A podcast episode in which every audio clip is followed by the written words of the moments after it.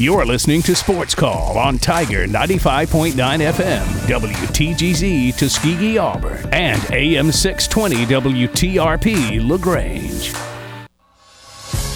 Since 1995, Alabama's sports talk leader, Tiger Communications, proudly presents Sports Call. It's time to join our Sports Call crew as they discuss the latest headlines and happenings around Auburn and the entire sports world. To be part of the show, give us a call at 334 887 3401 locally or toll free at 1 888 9 Tiger 9. We're taking phone calls all show long and want to talk about whatever you've got on your mind.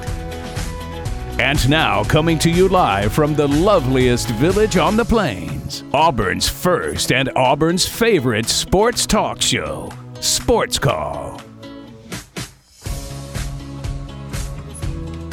Welcome, Auburn, into the Wednesday edition of Sports Call live on Tiger 95.9, the Tiger.fm, and the Tiger Communications app. My name is Ryan Lavoie, the host of this show. Today I've got Kam Berry and Tom Peavy with me, TP Hammock running the board and taking your phone calls on the Orthopedic Clinic phone line. Fun show planned for you today, a little bit of everything a little college football, a little pro football, and a little college basketball as Auburn basketball has an exhibition Oops. tonight against AUM. And Go Warhawks. We, uh, I'm an alum. I well, have to say that's that. Fair. That's fair. That's fair. and so we will be chatting with, uh, we will be chatting about Auburn basketball today. And also to do that earlier this morning, we had the opportunity to interview Coach Bruce Pearl. So in the five o'clock hour today, we will air that 10 or 11 minute interview with Auburn head basketball coach Bruce Pearl. So want to stay tuned in for that. Again, that'll come up in the five o'clock hours. We talked about the season upcoming. So we'll get into Auburn basketball today, six days from their regular season opener in the Sanford Pentagon in Sioux Falls, South Dakota. So we'll talk a little bit of everything Auburn football, Auburn basketball, some college basketball, college football, pro football maybe some World Series as there is a team with a three to one lead, that being the Texas Rangers. So uh, a lot of good stuff to get into here on this Wednesday edition of the show, first show of November. Of course, if you want to give us a call on the Orthopedic Clinic phone line, 334 887 3401 locally or toll free 1 Tiger 9. Ryan, Kam, and Tom with you here on this Wednesday. Start with you, Kam. How are you this afternoon? I'm doing well. Uh, it's just been a, a tiring six days, uh, week, whatever, how many days. Um, but uh, been been pretty good. Uh, just uh, you know, ready to talk some college basketball. Uh, I'll be at at the uh, Auburn AUM exhibition game. Um, I won't be there too late because I have to get up in the morning. But I'm gonna I'm gonna pop in and just kind of see how uh, how things are going. And um, yeah, so and it should be a good one, a fun one to watch, an entertaining one. Uh, had an interview this morning at my other job with Coach Michael Cheney, and, and he was he was talking about just how fast and physical, um, you know, this Bruce Pearl team is just after watching some film and things like that. Uh, so he's very excited to to play them and, and learn about. Uh, you know, get some stuff from his team and see how they can hold up against this SEC um, uh, the this SEC team. So uh, it's very exciting. Um, you know, it, uh, ready to talk that and, and talk a little bit of uh, Auburn football as well as we're getting ready to face off against Vanderbilt. That'll be a uh, definitely an interesting one, especially considering the the comments that Hugh Freeze made about how he's kind of scared to play at Vanderbilt uh, in Nashville because you know he just always feels like that's a bit of a tough environment in a trap game, but I don't even think he realizes how much of a following Auburn has up in Nashville. In all honesty, he's gonna he's gonna go up there and realize, hey, we have about half the stadium is is in here that's Auburn fans. So uh, should be a good one, um, and uh, you know a good opportunity to continue the right track that you've built against Mississippi State, coming off a great game uh, from uh, Payton Thorne, uh, a great passing game, uh, and, and you know you want to be able to capitalize off of that. Um, I, the the one thing that I wish would have happened was I wish they would have stayed aggressive. I know they didn't want to make too many mistakes, but I feel like they made a mistake in not making too in trying not to make too many mistakes and got in getting conservative. I know Auburn still won by two scores, but I just felt like you you should have kept your foot on the gas because this off this offense doesn't have much gas. This offense hasn't had much gas. So you want to put as much into it as possible. I feel like to see what you can get out of this offense when it's operating at its at its highest potential. And it was operating very very well. I thought I thought, you know, in the third quarter, beginning of the fourth quarter, Auburn just got really conservative and I was not a fan of that. I felt like you should have put your foot on on their neck and continued to try and beat them uh, as as best as possible. I, I get you're trying to be you know a respectful opponent, but you got stuff that you need to see within your offense because you got uh, still you got a, a, few games going forward that you need to uh, to to win to become bowl eligible and to just feel like you've had a successful season uh, if you're Auburn. So, um, but all in all, I'm doing well. Um, you know, ready to talk all that stuff with you. Maybe a little bit NFL because the Falcons have a new quarterback starter, uh, starter at quarterback. So maybe we'll get into that as well. But yeah, I'm doing really good. Tom Peavy, how are you this Hey. afternoon? I'm doing good. You ate any uh, candy corn last night, or Uh, I may have eaten a few pieces of candy corn. Excellent. You like candy corn, I Tom? do. What is with? I needed to. I needed to have that conversation with Brand because he's been tweeting about how he likes candy corn, Yeah. and I just don't understand that. So I, I need to have that See, conversation I'm with and Brand. see, I'm the guy that like I don't understand how people don't like it. it's, awful. Delicious. It's just not good. Oh, TP, you agree with him? Oh, It is so good. You guys It- are it- it's like madmen. luscious honey. It's not. waxy, No. luscious honey. I, I, I did not realize I would open up this can of worms yesterday. Uh, today we Yeah. talked a little bit about it yesterday. I, I can't get behind But- this. yeah, it's good stuff. Kam's definitely the one with the strongest negative opinion. I, I ate a, I ate a few pieces of candy corn and then uh, went and saw what was going on at Fat Daddy's on Halloween night. Kind of a slow night up there, but uh, yeah, man, I'm yeah just ready to talk some more sports. Uh, we've we've been going at it all week, and I mean we still haven't even touched uh, a lot of the stuff going on in the sports world. So ready to get on it. yeah, what uh, what what what would float your boat to start with today? Do you have something in mind?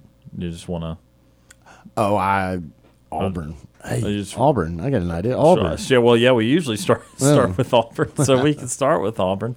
Uh, I, I will say this. I I liked uh, I liked everything Kam was saying to start off because that's exactly what I was what we've talked about uh, since Monday's show about Auburn in the fourth quarter. There is that I I understand what Hugh Freeze said in his post in the in the uh, uh, press conference. I understand it. I don't agree with it. Yeah. uh, I I think that. I think the offense could have done a lot more in the fourth quarter there. so much more. I, I just I just feel like you you just you should have pushed it more. You should have just pushed it a little bit more. I, I just think that that that that was your your best just to see what you can get out of the offense because you were operating at such a high level early in the game. You're saying, man, you know, we're getting all these open passes, and I know Mississippi State's passing defense wasn't great, but you played into it and kind of swung the momentum in their favor a little bit as you started to run the ball because that's what they were good at stopping. So I thought that was something that just frustrated me a little bit. I just felt like we were we were playing just very, very, very conservative, uh, and in in a situation where you didn't need to be. Uh, all right, let's uh, let's go to the orthopedic clinic phone line for the first time today because we might have a take uh, another take on candy corn here. Let's uh, let's go back to the orthopedic clinic phone line first first time today. Jeff from Columbus. Jeff is with us. Jeff, how are you this afternoon? Man, g- hey, doing great, guys. I hope y'all had a good Halloween. I tell you, I actually take off Halloween every every year because we've got we've got thousands of trick or treaters. I spend over two hundred dollars in candy and worry that I'm going to run out. That's awesome. Yeah. Okay. Good. good. Yeah. I'm glad that community uh, community's all on top of it then. Yes, sir. Well, and uh, but let me tell you, I didn't give away one piece of candy corn. I could care less if they ever made some. But Tom, Thank you. But my wife, my wife and daughter love it. Okay. Okay. But hey, Tom, I'm with you also on. I call them Mary Janes, but I think that's just a a brand name of those peanut butter candies that come in that. Oh, I'd the- rather eat the black and, or the orange paper Yeah, than the- eat the- what comes. Mary Jane's. that yeah. Huh. I mean, if uh, that's what everybody just called them, but I think it's like Called them trash. calling a Pepsi a Coke or something like that. You know what I'm saying? But either way. But let me tell you what the absolute worst piece of candy you could ever get at Halloween is. And Tom, maybe you're the only one that knows. Did you ever get any of them orange fake peanuts? I don't even know Yes. what Oh, they you know, I think. Brooks Oh, talked about this yesterday, didn't he? Awful. Yeah. Another awful oh, candy. terrible. Oh my gosh, we put them in the street and line them up and run over them with our bikes and stuff. I mean, gosh, it is horrible, horrible. But hey, um, one thing real quick, and I was uh, what Georgia's number two in this new poll that came out. Sure. Yep. And uh, Ohio State's there. Some people are complaining. I don't care. Like I say, I hope we're still in there. Georgia being uh, there at the end, and I would like, I guess, if it ended today, which it can't, because you know Michigan, Ohio State, one's going to have a loss, right? Right. Right. And so, uh, but if it ended like that, wouldn't that mean that Georgia plays Florida State? Because I guess what two plays four? No, one Two. and four or two and Yeah, one and four, two and three. Yep. so we'd play Michigan again. Well, Yes. I, well, and they already know all our plays, you know. So, but they know everybody's plays. I can't. If Jim Harbaugh skates out, gets to the end of the year with this, that's going to be so. I don't know what's the word. It's not even aggravating, but I mean, like I say, okay, he doesn't know nothing, but there is too much stuff going on for somebody in charge not to know something. Right. You know what I'm saying? If, if, 100%. if you say, like you say, there's commanding generals, naval captains, naval admirals getting fired every day because some some guy jumped off a dang aircraft carrier. You know what I'm saying? He doesn't even know where it is, Mm-hmm. You know, so yeah, if you're in charge, you got to have some type of responsibility.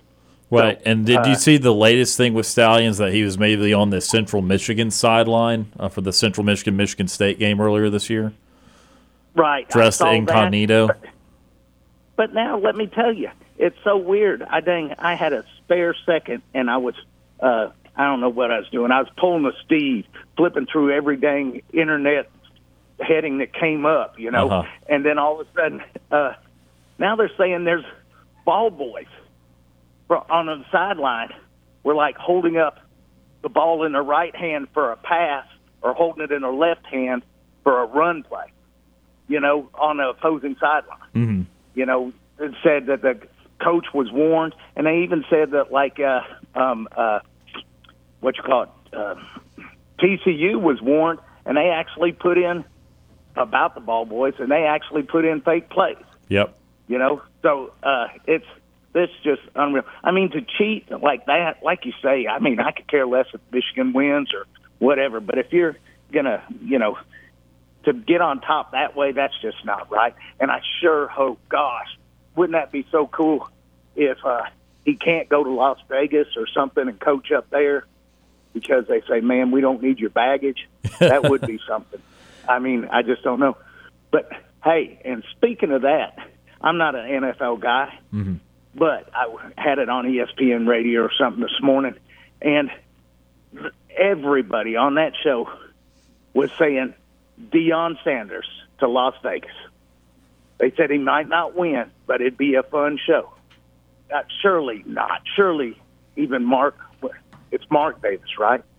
Uh, Ye- yes. yes. yes. Mark Davis now. yeah. That, yeah. they Al's gone, said yeah. they said Al Davis would probably hire him. Yeah. They go. They don't believe that, that. Mark Davis would hire him. But this this what a ride Deion Sanders has had in the past what five years. I mean, he was something before, but I mean, like his name is in the running for every job that comes available. And I know Tom wanted him there in Auburn. Like you say, he would have got all the press you needed. Yeah, yeah. You know, I, I think that uh, the, the NFL thing there. I mean, they. Uh, that, He's that's, already said uh, he doesn't want to well, go to the also, I just yeah, I, I don't think don't that's he's ready wise. for that, Um, Money talk. yeah, yeah, but I think he's more about he's definitely more about influencing the younger, like younger kids Yeah. and like players and, and developing them Right. into into proper young men. I think that's kind of like right. why he enjoys the college scene. I got you. So- yeah, and, well, it's it's got to be two different things altogether. Right. It doesn't bother Harbaugh though. He'll just go. No, yeah, and, Harbaugh will make that jump. Yeah, oh yeah, and he better. I think. I think he better do it. I think. Hey, um, also, I went back and checked some podcasts because I I missed a couple shows and stuff. I don't miss very many, but I was wondering, did you all hire Steve to uh, for a segment like useless information that nobody cares about? Did he take over like where JJ may have left off or something like that? Uh, no, no, there has been no hiring. Did there. not? Okay. I'm sorry. I just I just assumed when because he's on there every day telling me about things, some dang wooden hockey stick, to how it was created, or what the curve on it means, or something. I just didn't know. So I just, I just, like I say, I like Steve, and I just want to make sure if he was a regular on, I could at least, you know, what time he comes on every day. I didn't know if you all had a set schedule or not. But Not quite a set Hey. schedule, but he, but I know he's on the I- line waiting right now. yes, sir. Okay. Well, tell Steve I said hello, and you all have a great day. But man, like you say, I love the trick or treat and, and and milk duds. Somebody said that yesterday. Yes, I milk did. duds. Yeah. definitely a Halloween candy. Okay. But I love them. Those are my favorite. Yes, okay. sir. Thank you all for taking my call. We'll talk to you later now. Absolutely, Jeff. Appreciate that phone call. That is Jeff from Columbus joining us on the Orthopedic Clinic phone line. And we're going to head to our first break of the show today. When we come back, again, a couple more callers waiting on the Orthopedic Clinic phone line. So we'll get to them next here on the Wednesday edition of Sports Call, Tiger 95.9.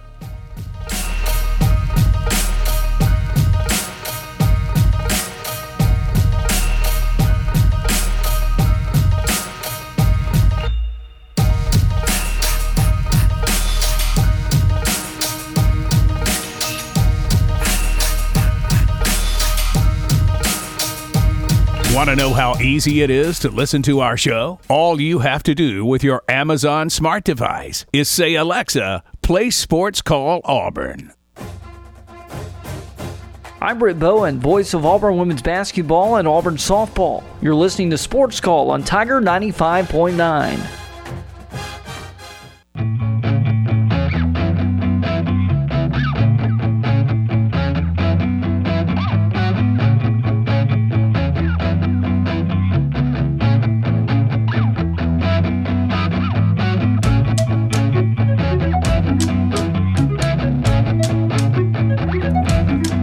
back to Sports Call, Tiger 95.9, the Tiger.fm, and the Tiger Communications app. Ryan Lavoie, Kam Berry, Tom Peavy with you here on this Wednesday. TP Hammock running the board and taking your phone calls. And speaking of taking phone calls, let's go right back to the Orthopedic Clinic phone line, line right now at 334 887 3401 locally or toll free 1 Tiger 9. Next up, James from Montgomery. James is with us. James, how are you this afternoon? I'm good at War Eagle. War Eagle.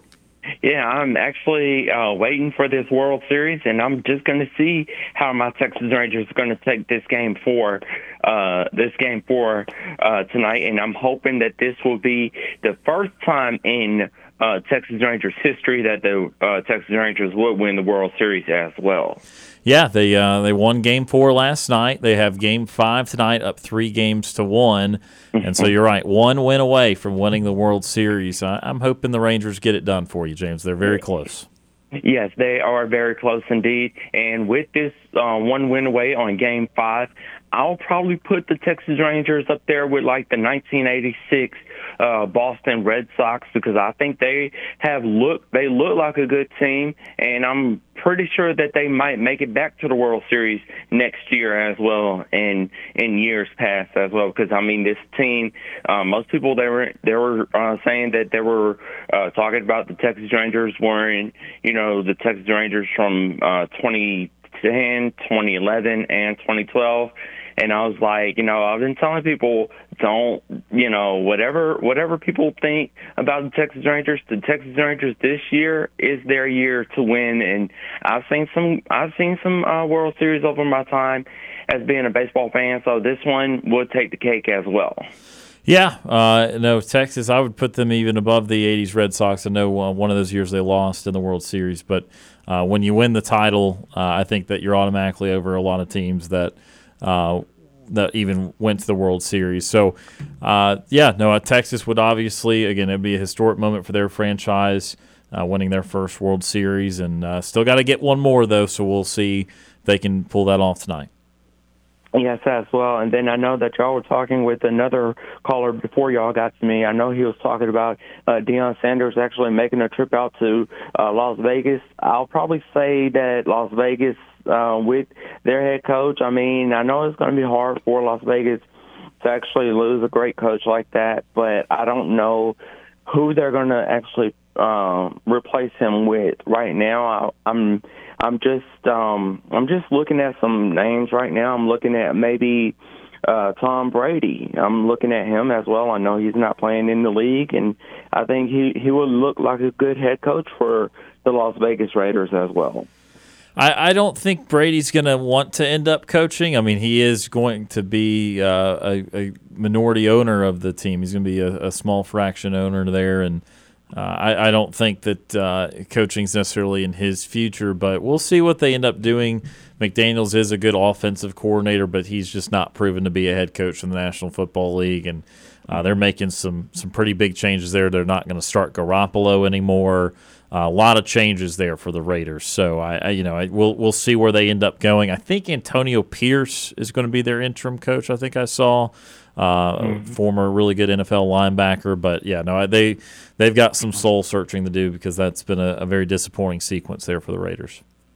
Yeah, it's because I know the the Las Vegas Raiders. They they look like a a good team to bounce back. I'm not quite sure on the Super Bowl. Um, I don't want to put the Raiders out there in the Super Bowl um, waters just yet. So I'm just going to see um, who who's going to actually step up before uh, the Super Bowl actually uh, comes to comes to the light as well. So I'm just looking at some teams. I'm looking at Atlanta making it to the Super Bowl. I'm looking at the um, Buffalo Bills making it to the Super Bowl. I'm looking at the uh, Dallas Cowboys to making it to the Super Bowl. But one team in particular that I will not want to see in this year's Super Bowl would be the Kansas City Chiefs. I, I don't think they the Kansas City Chiefs would make it back to a Super Bowl as well. I mean, they did have a good run, but it's time for another team to actually make it to the Super Bowl as well. Yeah, we'll see about that. You know, I I certainly don't love the Chiefs anymore. They're fine. I don't dislike them. It's just when teams win a lot, I think it's normal to get some sort of fatigue. You either hop on a bandwagon or you start to go the other way. I mean, people did not hate the Patriots in the early 2000s when they first were winning, and by the end of the 2010s, I think everyone couldn't stand them that wasn't a Patriots fan for the most part. So uh, that sort of dynamic does happen a lot. And if Kansas City keeps winning, more and more people will love them, but more and more people will dislike them too. Uh, but they are going to still be in the running, though. They're still really good. Uh, still have a couple questions at wide receiver. Uh, that, that that do need to be solved. But the good news is there's no one in the AFC. There's some good teams, there's no one in the AFC I'm convicted by to beat them just yet. I know Jacksonville has a good record. I know Miami has a good record, but they do have some flaws too. So I think that Kansas City is still very much in the running, and I think that it should be a very good AFC playoff picture. Yes, as well, because I'm actually looking at um, Atlanta because I know they play the Minnesota Vikings at home, so I think Atlanta would win this game as well because um, Atlanta looks like a Super Bowl team. Um, I don't know when they've been to the Super Bowl. I think it's like 1993, 1994. Um, I'm not quite sure. Yeah, they went a few years ago, James. Remember, they had the, uh, the, the uh, sorry to our friend Kam Berry, they had the historic collapse, the, the 28 to 3 lead uh, against the Patriots. The Patriots came back and won. I think it was like 2016 or something like that. So, yeah, they, they went about eight or nine years ago, seven or eight years ago.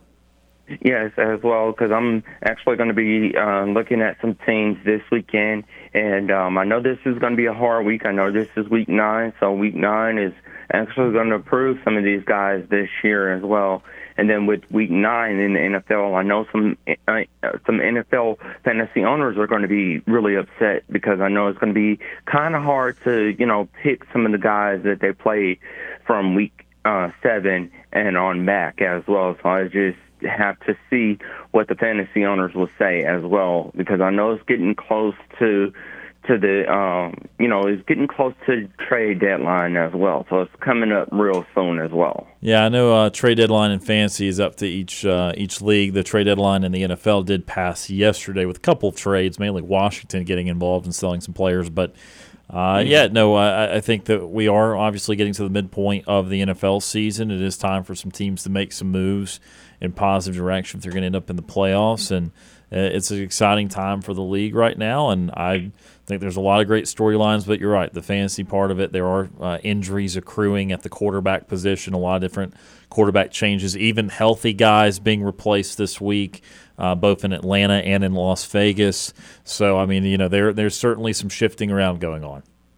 Yes, as well. And then with Auburn versus uh, Vanderbilt, I'm seeing that Payton Thornton. I think he's going to look good this weekend because I will be watching that game this weekend as well and uh, seeing what Hugh Freeze is actually going to do.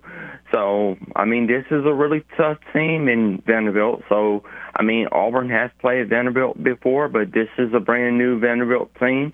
And, you know, Hugh Freeze, he, he's really going to, you know, bring bring a lot of uh, cold to to uh, Nashville as well. And um, I know that Auburn wants to go back to a a college football playoffs, but they just have to slow it down and take one game at a time as well. So it, it will be it will be uh, Hugh Freeze's time to actually make it to a bowl game as well.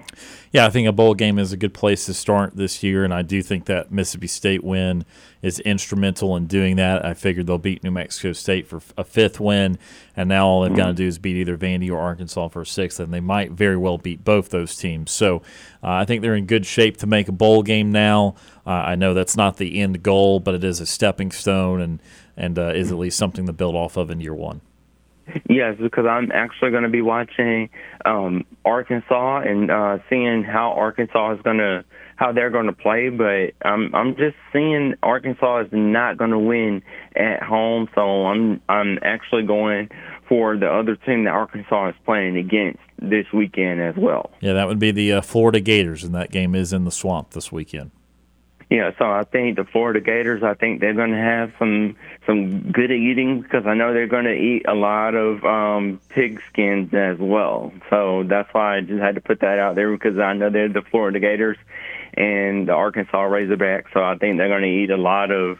Uh, I think the Florida Gator fans they're going to eat a lot of pork chop after that game as well. All right, then. Yeah, they're going to chomp on some pigs. I think is uh, what you're going for there. But uh, yeah. Uh, we'll see what Florida does to Arkansas. Arkansas has to win out to make a bowl game, which is highly unlikely at this point. Yes, as well. And then with my Dallas Mavericks, we're playing on Friday, so it's the first week of the opening in-game tournament for uh, the Dallas Mavericks and the uh, NBA final champions, the Denver Nuggets. So I'll be watching that game very closely. And then before we play that game Friday, we have a game tonight. We play against the Chicago Bulls. So that's going to be a really good matchup. And I probably see these two teams in the NBA finals this year as well. So I'm just going to see how things are going to work out for Luka Doncic and his team as well. Yeah, you're right. The Mavericks do host the Bulls tonight. Dallas is off to a good start. I, I think that they can make the playoffs. Chicago, I'm a little skeptical on them. I, I don't think these are 90s 90s Bulls right now. Uh, so we'll see if they can make the play in or something by the end of the year. But I think the outlook for Dallas, at least so far, I mean, it's only one week, but so far Dallas uh, is looking better than Chicago. I know we've got another phone call to get to here in just a second here, James. So how about you give us some uh, final thoughts today? Well, the only final thoughts I actually have, because I know the Auburn men's basketball team is going to be heading out to Montgomery to play against uh, AUM, and I'm just going to see how they're going to do.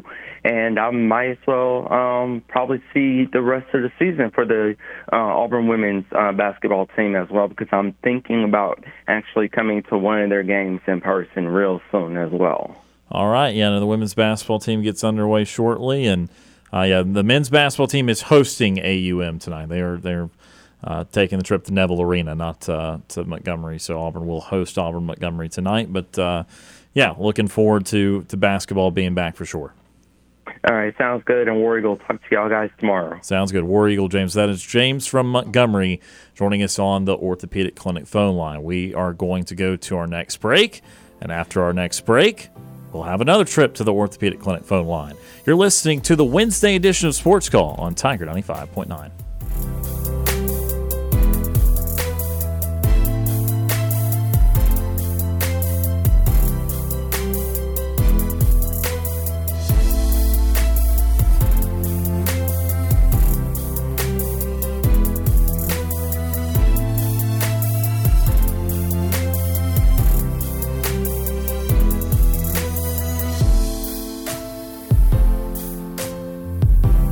Sports Call is on the air weekdays from 3 until 6 p.m. Follow Sports Call on Twitter at Sports Call AU. Like us on Facebook at Sports Call AU.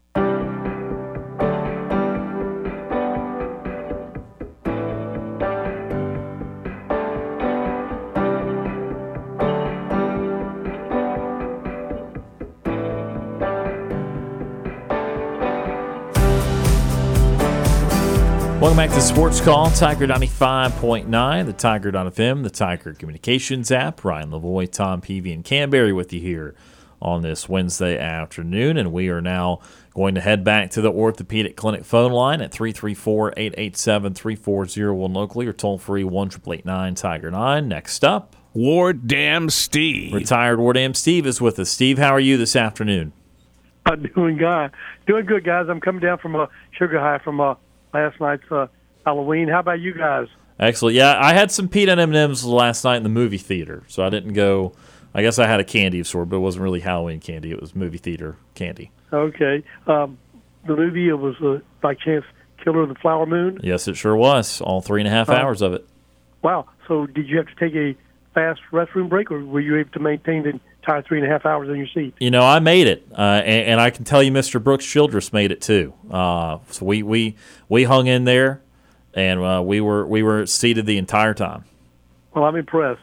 Uh, Kam and uh, Tom, uh, did y'all uh, give out more candy, or did you eat more?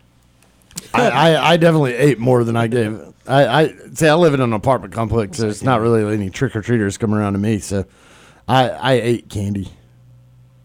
Uh, and uh, Kam, I didn't eat any candy, and I also didn't give out any candy. I was Just in the another gym. day. Bah Yeah. Yeah. I was in the gym. Sorry. bah humbug there. Yeah, it, it just it. Uh, yeah, sorry. I did have one piece of candy. Actually, you know what? And I and I will say for my other job, I did end up dressing up, uh, and I was on air for an hour dressed as Luigi. Okay, excellent. There you go. No, he's in then. Kam's good. He's cleared. Okay, all right then. You you passed. Oh, and uh, before I go any further, hey, I want to thank you for the kind words, uh, Jeff, uh, that I, I just heard uh, earlier on uh, about uh, the uh, entertainment value that uh, hopefully I provide to you for the use of information. So, uh, with that in mind, guys, I do have uh, for, for you, Jeff, and the rest of the listeners, some useless information today. But they, I like to try to make them you know, sports related. Once in a while, they actually help me in some trivia games that I uh, go to some of the bars around here. So here's today's uh, sports useless information, guys. On this date in 1946, do you have any clue as to what happened in sports? Oh, 46. Um, it's right after the war. I don't know. I don't know. I'm not going to know. You guys? No, I don't think so, Uh, Tom. no, no. I was not alive back then. Oh well, okay. Neither was I. although some people may think I was. The New York Knickerbockers beat the Toronto Huskies in the first NBA game. Okay. All right. Now, it wasn't actually known as the NBA at that time. They were known as the what? Basketball Association of America. Write that down, Jeff. Basketball Okay. Association of America. Right. They became the NBA in 1949. This is according to History Channel. After they merged with who? The National Basketball League. Okay. Yeah. Now, at that time in '46, uh, the uh, future NBA only consists of 11 franchises, and only two of them still remain. They were who? The Boston Celtics and, the New York Knicks, Knicks, who yeah. were at that time New York Knickerbockers. So, uh, if you didn't know it then, now you do, whether you like it or not. There All we right. go. Let's go, guys. How about that uh, ongoing saga with uh, Mr. Stallion? Isn't that his name? Yes, Connor Stallions. Yep. Yeah, well, last night, according to Bleacher Report, I love them. Apparently, uh, CMU's head coach Jim McElwain say they were going to get to the bottom of it, and apparently um, they have seemed to confirm that it was in fact Stallion. I'm seeing a video of him, and he's next to some other coaches, and he's got sunglasses on, and he, it's amazing, guys. Uh, how's this going to end up? Well, how is it going to end up again? Stiff penalties. Stallions will never work in, in college football again. And, uh, you know, I, I think it was very telling. I think I saw someone make this point yesterday. It's like the moment Central Michigan did not come out and say, oh, yeah, that was so and so, it was kind of a tell that, yeah, it's not their guy. It's Stallions again. I don't know how that happens, but, uh, you know, Stallions will never work again in college, I don't believe. And, again, there'll be uh, very quantifiable penalties for, for Michigan and for Har- Harbaugh. And uh, again, the the more they uncover, the the worse it looks. Well, about that, Ryan, because I'm glad you brought that up. What would be the incentive for any any team, college or NFL, to hire Jim Harbaugh with those kinds of, uh, I'd say, less than ethical uh, performance and uh, I guess over, oversight. Well, so I think the argument was going to be tougher in college, and I think that's why it's going to be done in college. Um, in pro, you're going to say, "Oh, well, we have so much technology and stuff anyway. We have so much scouting. It's even well advanced beyond even college." And you know, the, and the, ultimately, they're going to say he can help us win. We're going to hire him, and it's going to be that. Again, in college, it's a tougher sell because you know, he had a college infraction, something that is not going to have the rules change, at least not in the foreseeable future. And so, who's to say he's not going to break them again? But in the NFL, the rules are different and the securities are different. And uh, you would say that he would not make that same mistake. And he did coach the 49ers. And to our knowledge, again, to our knowledge, there was nothing wrong or malicious going on there. And he did take that team to a Super Bowl. So I think they would just say in the NFL, they say, okay, well, he hasn't done anything wrong in the NFL. He did have some success in the NFL. You know, let's let's give him the shot. Okay, so uh, unlike the SEC where it just means more, in the NFL it just means less. Uh, I sure. I don't know if I follow that logic 100, percent but uh, well, in other words, I'm, I'm being sarcastic, of course. In other words, in NFL, uh, integrity and ethics uh, apparently means less to them. Yeah, I mean, I, I mean, again, I don't think that it's uh, the the beacon of morality. I don't think that means everything about it's immoral. But yeah, no, it's not gonna it's not gonna be the uh, a, a great case study on how to do everything by the book. Even though the Patriots and Belichick were reprimanded, right, for their little cheating scandals. Yeah, for uh, for Spygate. Yeah, I mean they they uh, the, the, I mean they did a form of this. I mean this is kind of the same line of uh, of cheating scandals. So it, it has happened in the NFL before. And of course, it happens in I guess other sports too. Like we know the Astros and their right. garbage can for the right. Astros. It's, it's, rare, but again, it, it it does happen from time to time. All right, moving on, guys. The Rangers tonight um, probably should win, but then I read according to Bleach Report that some of the best players are injured. Uh, does that change uh, the possible likelihood that they might not win? You know, I, I, honestly don't think so, and here's why: it's such a small sample size. And again, we talked about this earlier in the postseason. Uh, Adolis Garcia and Max Scherzer, who you're referring to, they were taken off the roster last right. night. Uh, Scherzer would only pitch one more time in the se- in the series anyway, and then Garcia was obviously playing really well, but they scored 11 runs without Garcia last night, and so you can meet the challenge for individual games and for for moments, and so uh, like, yes, the Rangers absolutely would love to have Garcia. He's been tearing it up. He's had a really good postseason. He's a good player. Uh, but as we saw last night, I mean, they scored 11 runs without him, so they can still accomplish what they need to accomplish here.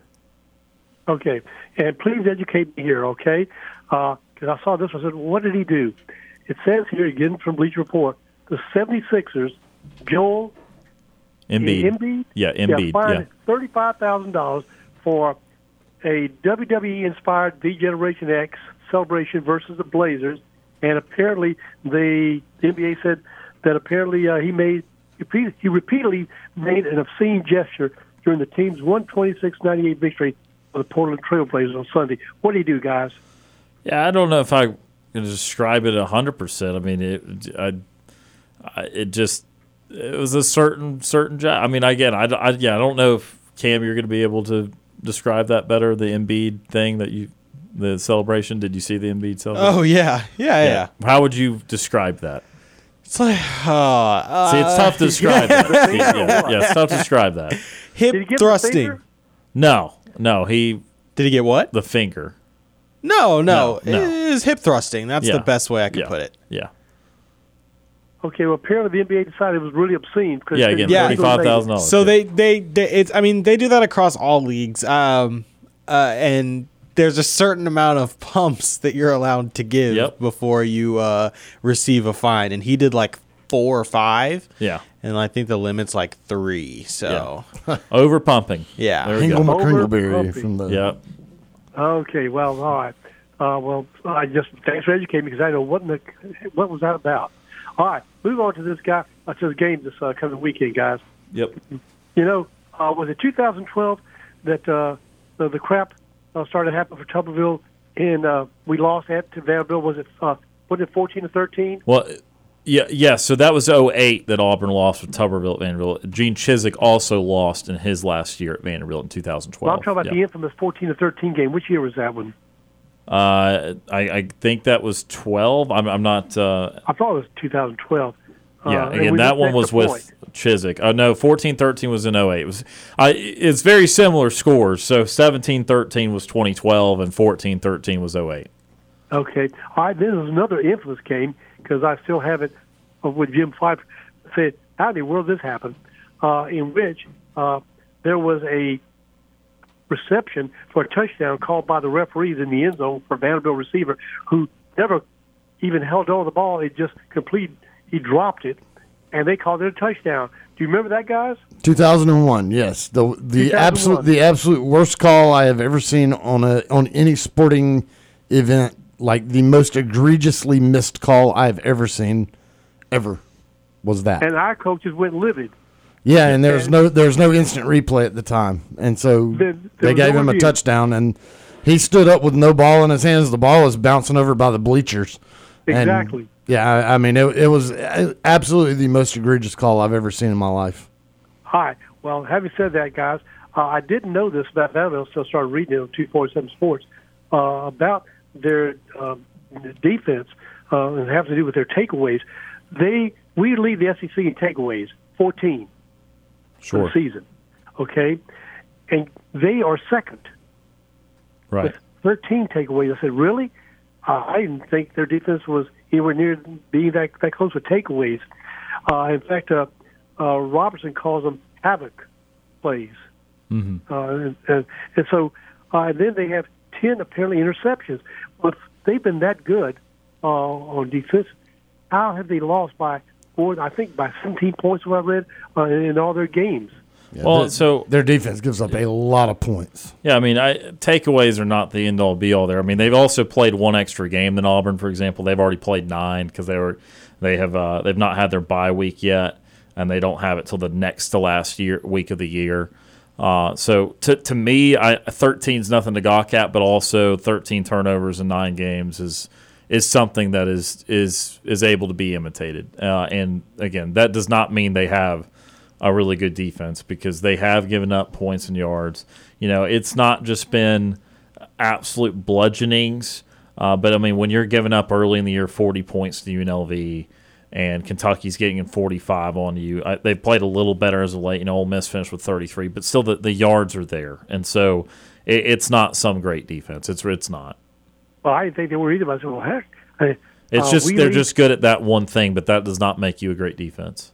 Yeah, well, I thought, well, surely they, uh, what explains why they have been, you know, unable to turn those takeaways, you know, into, uh, you know, points, like, but they haven't. Yeah. Okay. Uh, speaking of that, guys, uh, apparently Vanderbilt plans on using a two quarterback uh, strategy or system uh, come Saturday. Is that right? Yeah, they uh, they, they with uh, their starting quarterback Ken Seals, um, they they're or Swann Swann's been out. Swann's their starter, but with Seals and with Taylor, they're two quarterbacks now, they're both a little different. Taylor runs more, Seals throws more. Uh, they're basically in the purgatory that, that Auburn was putting themselves in earlier in the year. I don't find either one to be overly effective. Okay, so you don't really see any, I guess, uh, difficulties for our defense to have to adjust either one quarterback, whoever is playing. Yeah, I mean, again, it, they, they'll have to always be aware. They'll have to always be aware of who's in and of the package. But th- these are these are stoppable guys. I mean, Ole Miss stymied them last week. Just just shut them down. So uh, I, I think that again, when Taylor's in the game, you're going to think he's running. When Seals is in the game, you're definitely going to think he's throwing. He's not very mobile. Uh, that they're two pretty clearly different guys that again are not excelling at the thing they do well. Okay, so convince me, guys, that this is not going to be a heavy drinking game for me. I'm not convincing you of anything with this Auburn team, Steve. Oh, come on, Tom, please. yeah, no, I, I'm convinced Auburn will win, and I'll con I'll convince you that Auburn will win. I, but you know, will it be safe to start the fourth quarter? That would be debatable, right? And then I, I, I, for, I for one am a little more bullish on it. I think they're going to be fine. I think they're going to win by about three touchdowns. But I, you know, uh, again, you can't just assume with the way Auburn's played this year.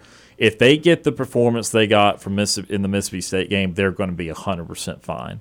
But if they start to rotate unnecessarily or you know, if they do have the turnovers and that sort of thing, they sh- they go revert back to having no passing attack. Then it's going to be in play for Vandy, absolutely. So I, I just think this is on Auburn. Auburn still, and for all the teams that Auburn was not more talented in, they are more talented than Vandy. So it's on Auburn to flex that talent, to flex their ability at the line of scrimmage, and to build off of last week's pass attack. So is it safe to say that we should see Robby Ashford in the fourth quarter? Oh, I wouldn't go there. I, I, even in a three touchdown game, I'm not sure he's playing unless it's the absolute last couple snaps of the game. Uh, so I, I, I, would I would not say it's just straight second string guys by the end of it. Okay, all right. Um, unfortunately, our team lost last night. Soccer, women's soccer team, right? I saw Yes. part of it. It was three to nothing. Is that the final? I think 4-0, but yeah, it was three Okay, or four to zero. So, yeah. um, are they they're going to be on the on the cusp of being able to make to the NCAA tournament? Uh, from what I understand, they're not supposed to make the tournament this year. They did get uh, a little better play there at the end of the season, but I, I don't. I, I, they've they've had better teams that barely made it in before. I, I do not think they'll be in the tournament. No. Okay. All right, guys. Um, that's all I've got. Hey, thank you for listening uh, to my uh, tips to, make some sense. And uh, Jeff, tune in tomorrow because I'll have more useful information for you, man. We With love that it. said, guys, y'all have a safe afternoon and evening, and uh, we'll give it a shot and see how the uh, scrimmage game in basketball turns out tonight. Yes, sir. War Eagle, guys. War Eagle C. Appreciate that phone call. That is retired War Dam Steve joining us on the Orthopedic Clinic phone line. And that will conclude the first hour of the program. Coming up in hour number two, going to hit on a couple college football storylines, going to hit on some more Auburn. Talk a little Auburn basketball coming up a little bit later too. And again at 5.15 today, Bruce Pearl will join us. Pre-recorded interview, 5.15 today. The head men's basketball coach of Auburn University will join us. You'll love to hear what he has to say about his team this year. You're listening to the Wednesday edition of Sports Call on Tiger 95.9.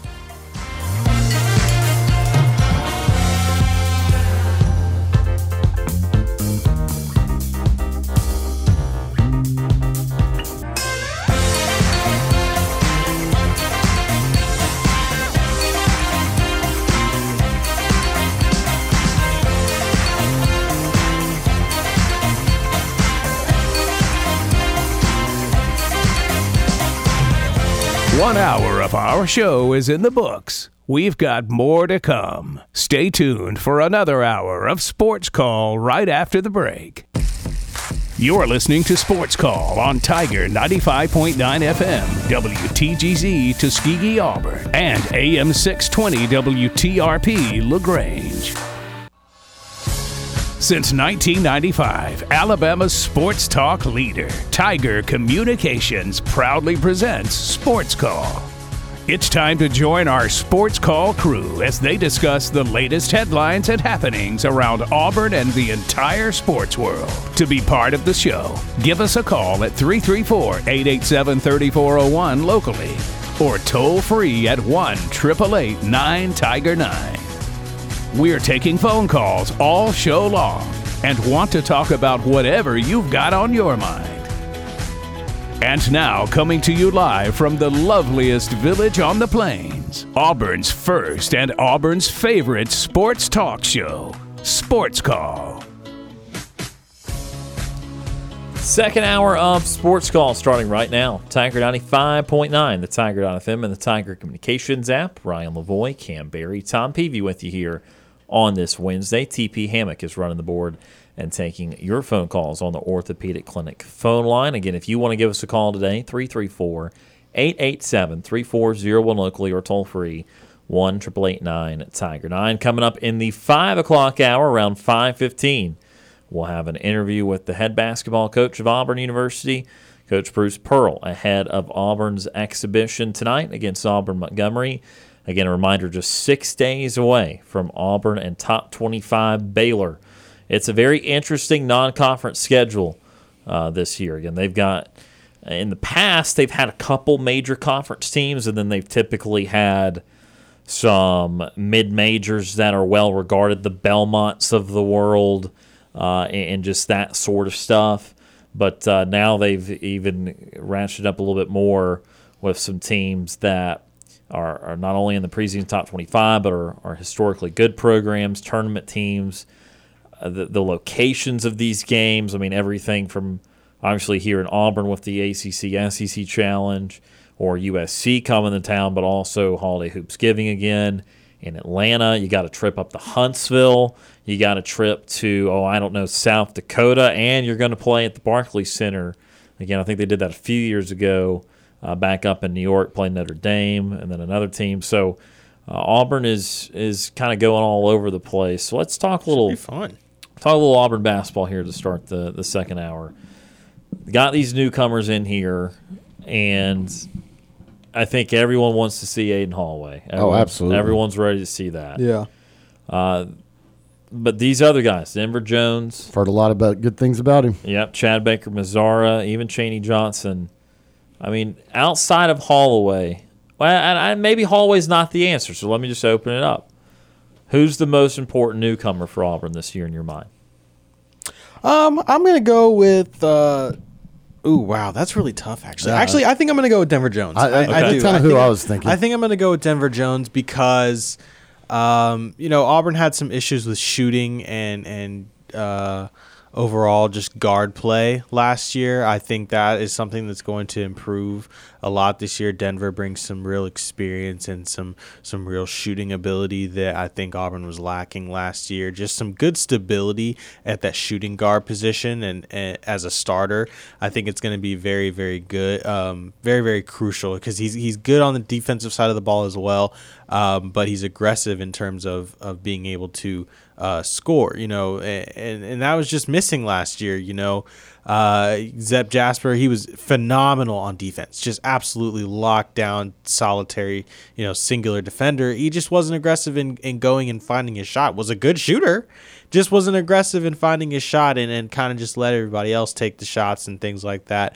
Um, it seems like Denver will be more aggressive in terms of, of really hunting his shot and and uh, taking those open shots and, and, and using his opportunities to the fullest. So I think he's going to be the most important newcomer for, for Auburn.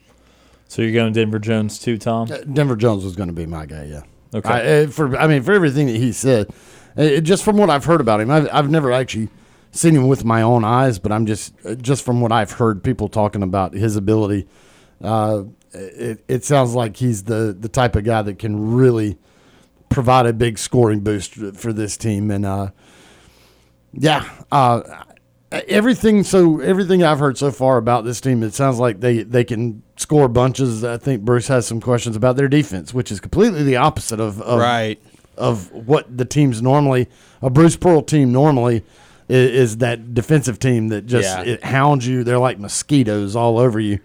But I they think can't, but they yeah. but they struggle shooting. Yeah, I think sounds they'll like struggle- these guys yeah. shoot the ball lights out, Yeah. but just can't defend anything right yeah, now. I think they'll just struggle with connectivity on defense just as a unit. Just because there are a decent amount of newcomers and they're not all exactly familiar and have that feel for each other yet. I think the defense will improve steadily over the season, but the ability to score individually and naturally that's something that uh, will will be very very key and crucial. I think the defense will come around because I think individually they're good defenders. I just think that as a unit and that communication that's key when it comes to defense and really talking and everything.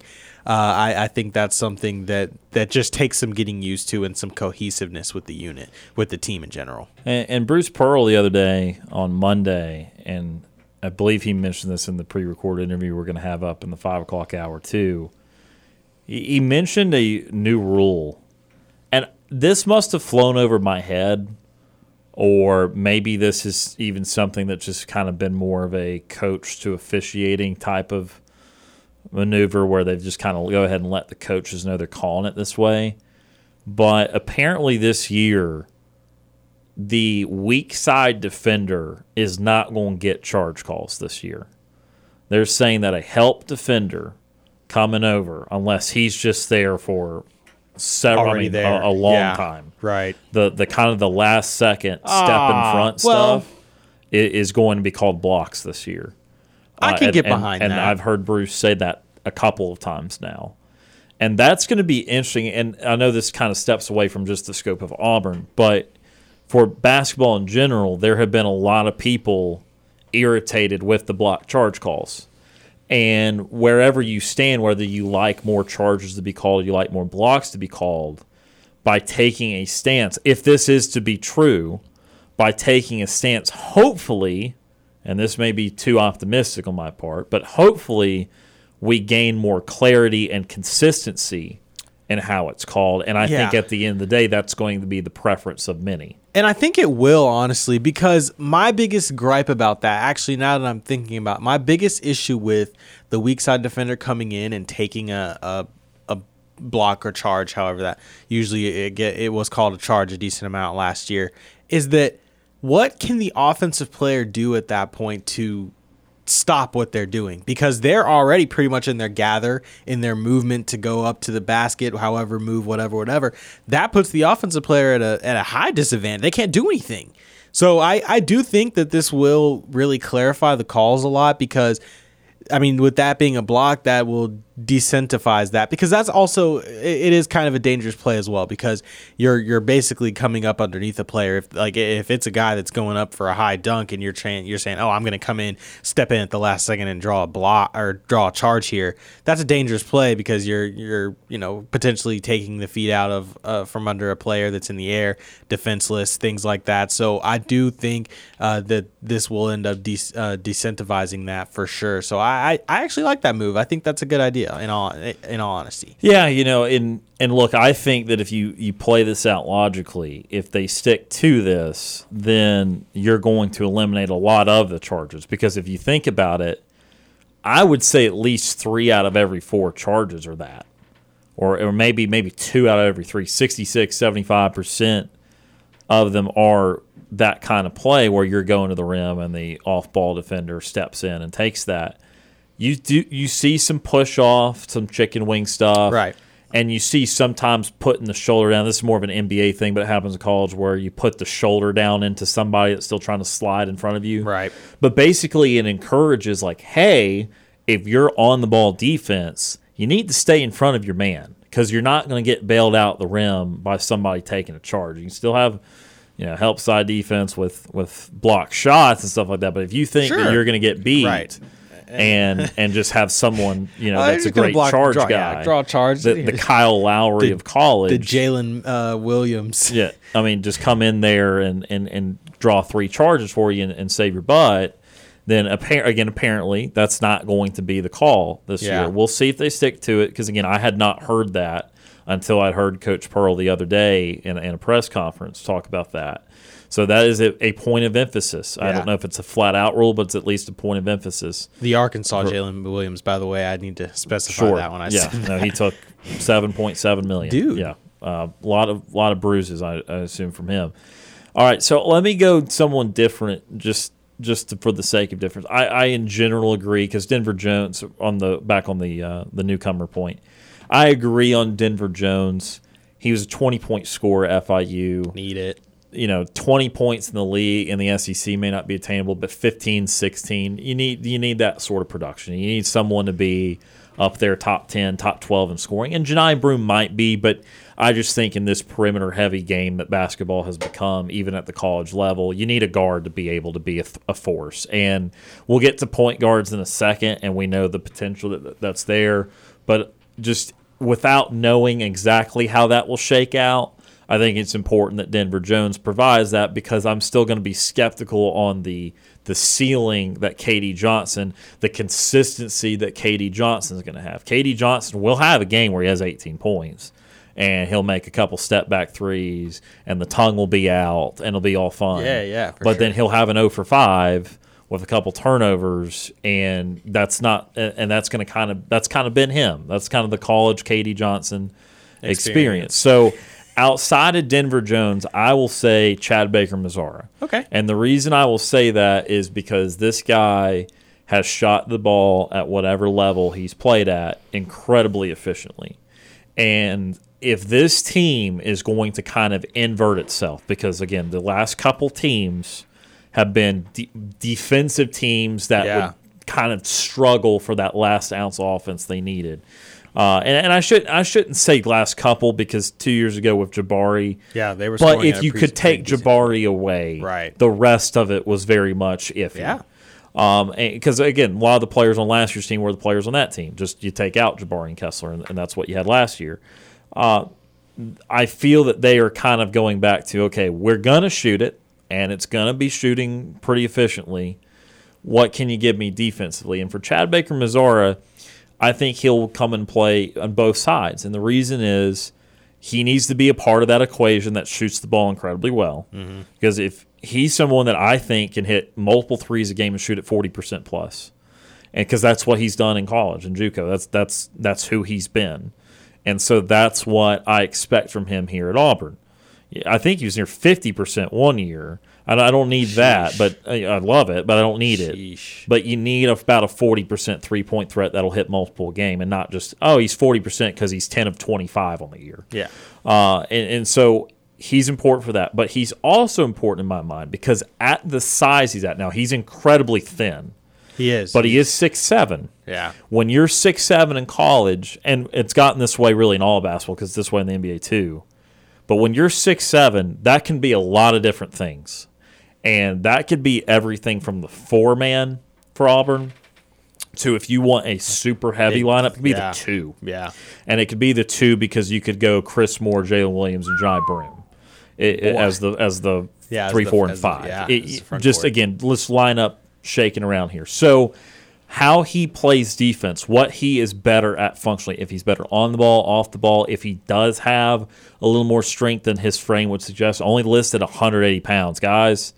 180 ain't much. Yeah. Okay. I that that is. I weigh 190. Yeah, I was about to say, and I weigh more than that, and I'm, you know, I'm not incredibly huge. I mean, TP, will you weigh that about that? I mean, we all weigh that plus, and we don't. Kam's got muscle, but Kam's not six seven. No. also I mean, he's muscle. 5'10.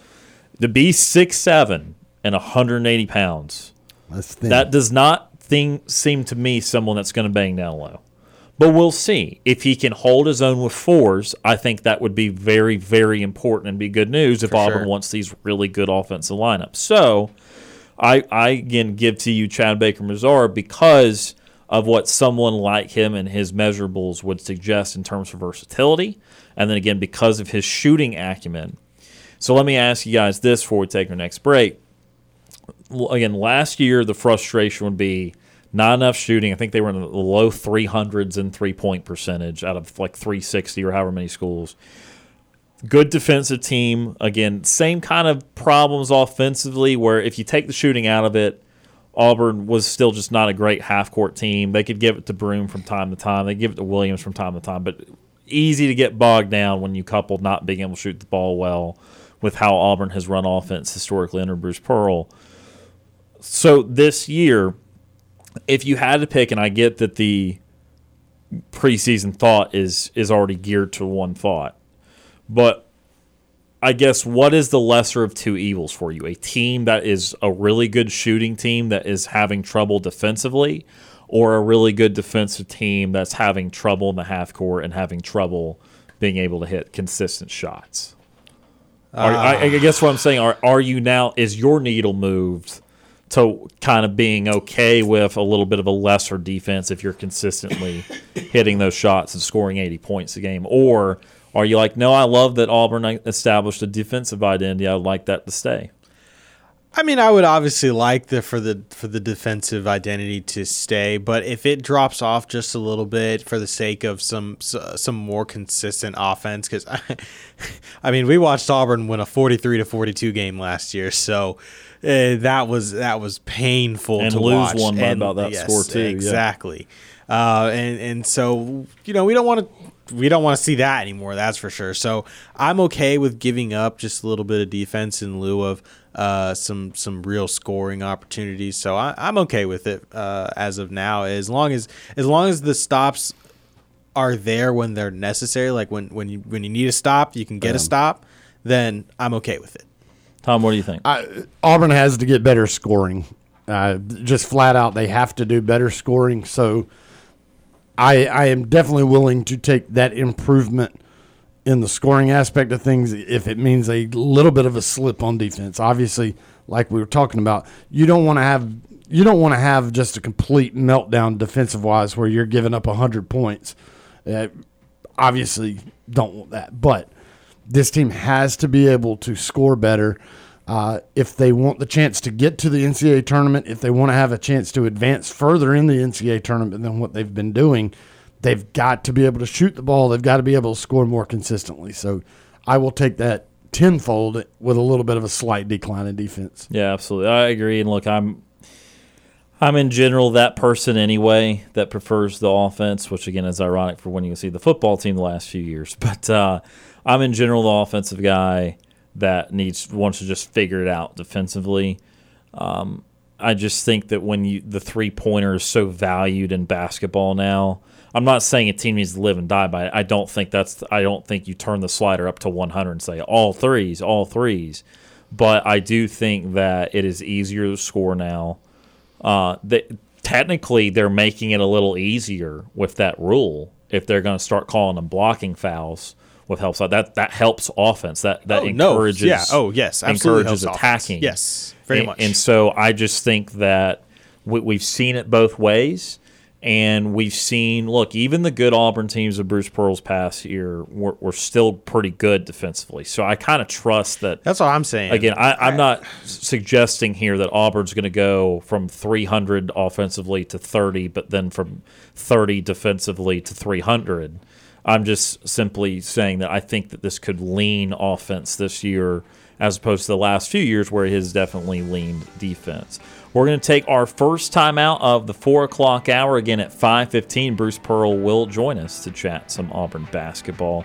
So we'll have more on the basketball team a little bit later. But when we, when we come back, we'll shift gears again. We'll go to some more football talk as a lot of things talk about both in college and in the NFL. You're listening to the Wednesday edition of Sports Call on Tiger 95.9.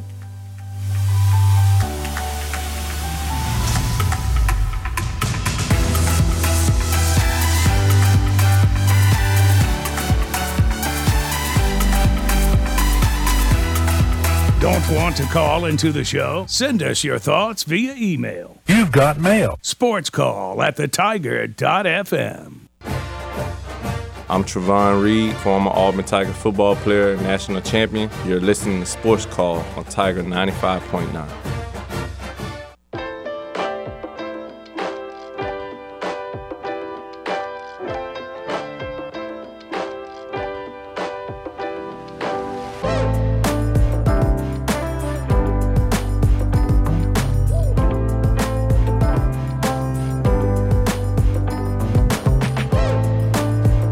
Welcome back to Sports Call Tiger 95.9, the Tiger.fm, and the Tiger Communications app. Ryan Lavoie, Kam Berry, Tom Peavy with you here on this Wednesday. TP Hammock running the board and taking your phone calls. Again, if you want to chat with us today, 334 887 3401 locally or toll free 1 at 888 Tiger 9.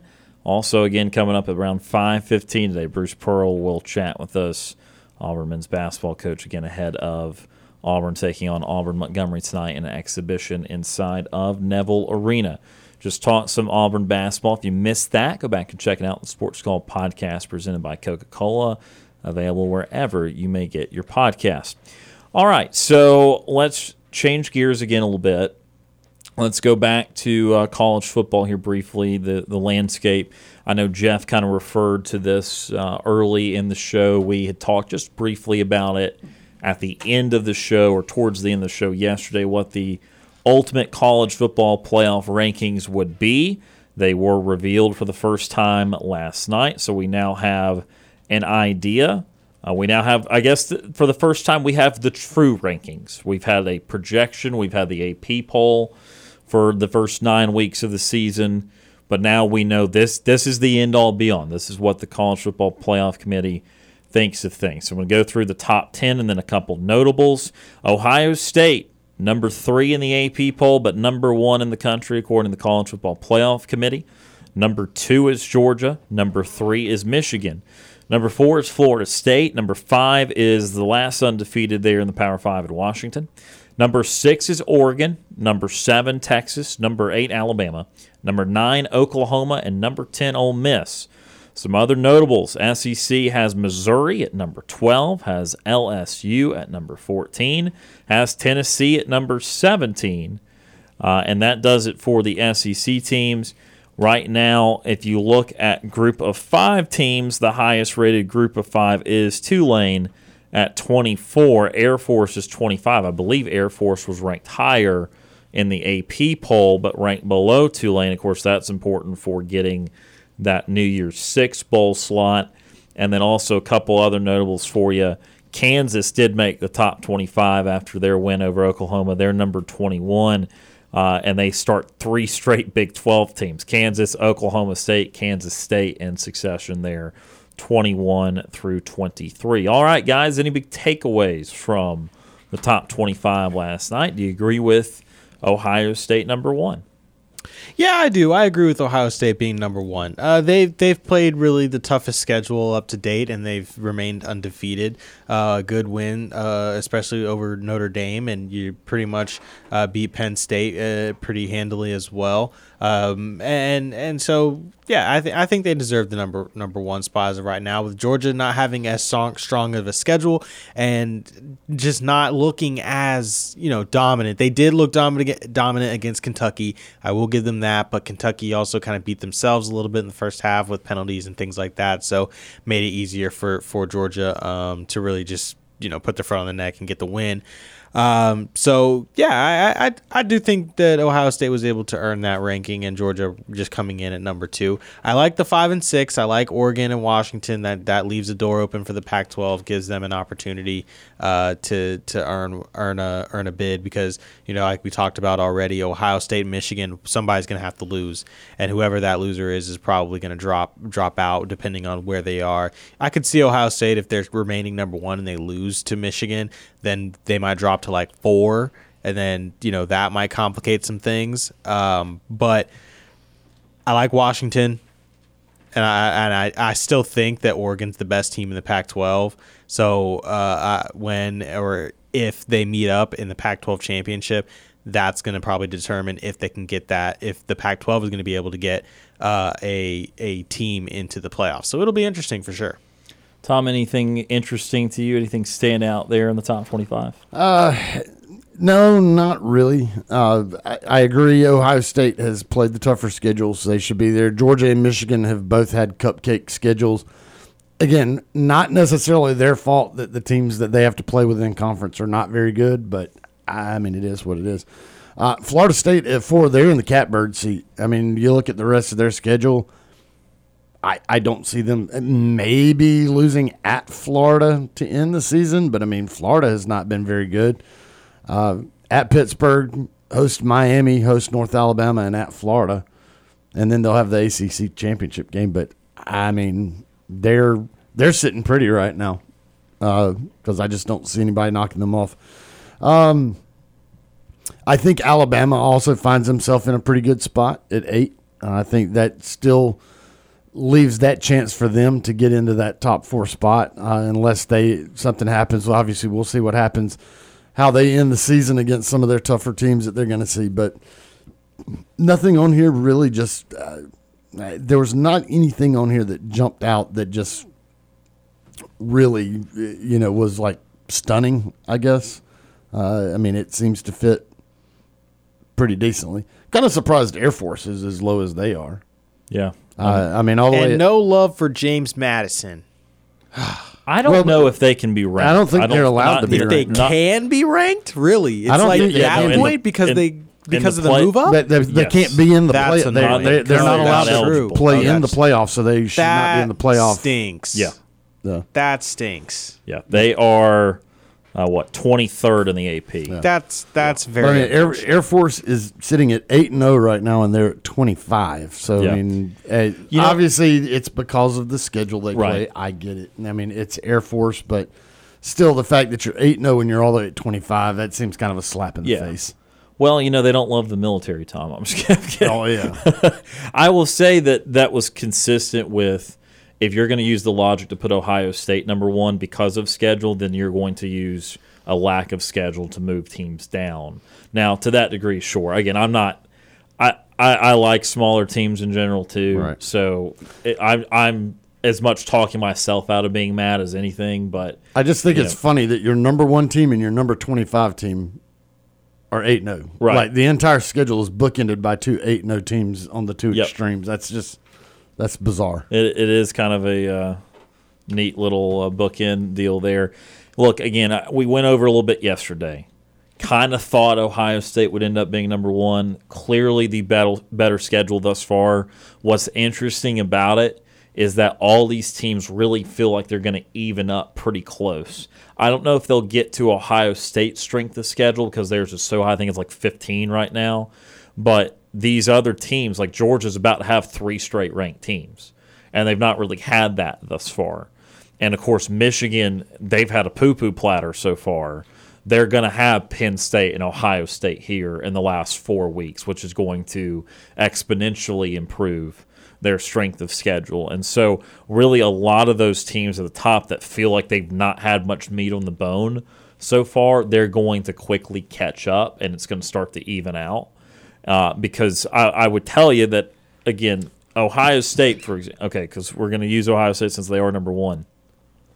Their schedule up until Michigan again, not Michigan. I'm just saying next three weeks. Okay, at Rutgers. Rutgers is fine. I mean, it, it they're six and two. They're probably uh, well, if they beat Ohio State, they'd be ranked. Yeah, They do But- have to play at yeah, Rutgers. They do have to play at Rutgers. The other stuff, though, hosting Michigan State, which is just not good at all, and hosting Minnesota, who's very meh. You know, those next three weeks, okay, it's not a lot on that, right? But the next three weeks, Georgia will host Missouri, host Ole Miss, go to Tennessee. Those are three top 17 teams. Right. And so that will, I think, pretty much even up in a lot of ways the perception of the schedules thus far. And so I could see if Georgia makes that run and if they Yeah. do it impressively, I could see them hopping right back over them, number one. Of course, the one thing with the committee rankings versus with the Associated Press rankings is that when you have an AP poll, you, you have a way to see how close things are. You, you can see someone's at like 1500 points to 1490 and you can see you just visualize how close that is. Yeah. whereas in the committee's eyes you don't truly know if one and two are actually close or five and six are actually that close. Like you don't know how much time they spent deliberating over the difference in one team or one spot and that sort of thing. And so that's what always gets me. But I would think for the world that if you beat three consecutive ranked teams while the other team does not play a ranked team, you would move up that one spot. So again, that's why positionally I think it's that way now. But I think that in three weeks, if all things are the same, I think Georgia would go right back up there to number one.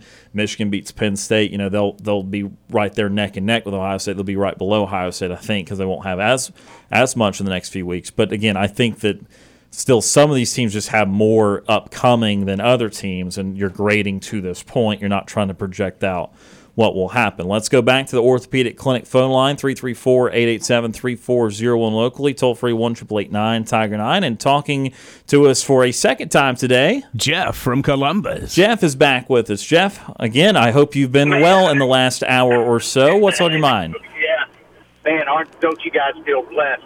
Man, I I was leaving work and I I said it when I got off the air, but this is right.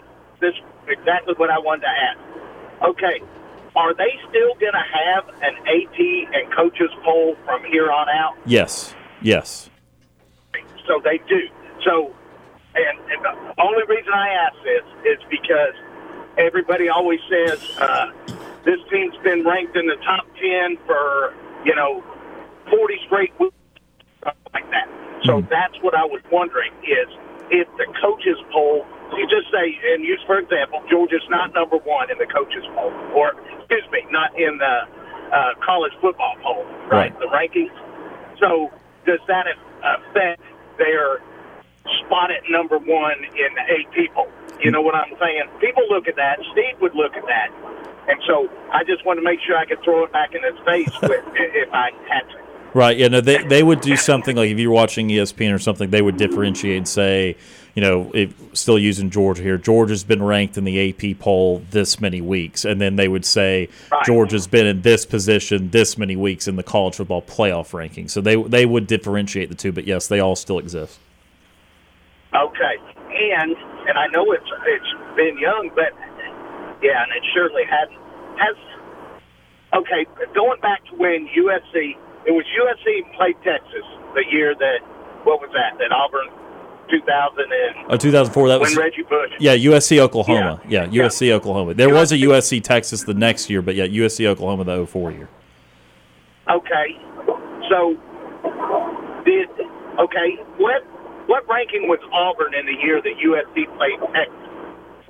Uh, the year USC played Texas in 05, I I, Yeah. I don't know. I think they were ranked, but I, I'll have Okay. to I'll have to find where they were. Okay, but I'm sorry. I guess I'm getting it confused because right now, okay, did TCU finish number two last year, even though they got beat by 65 points, and uh, Ohio State played Georgia better?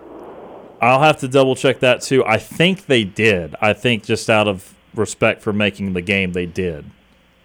Okay, and that's what I was going to say is, what if the AP? So it's possible for the AP, the coach bowl, and the college football bowl thing to have different one, two, three, four, and five. Yeah, again, they stop ranking in the college football playoff poll once they set the set the New Year's Six and they set the the playoffs. Uh, it, yet to answer your question, yes, it would be possible for the AP or coaches to vote something else, but they're going to line up with who that, that that champion was at this point. I, okay, but the champion. But I'm talking about second rank, third rank.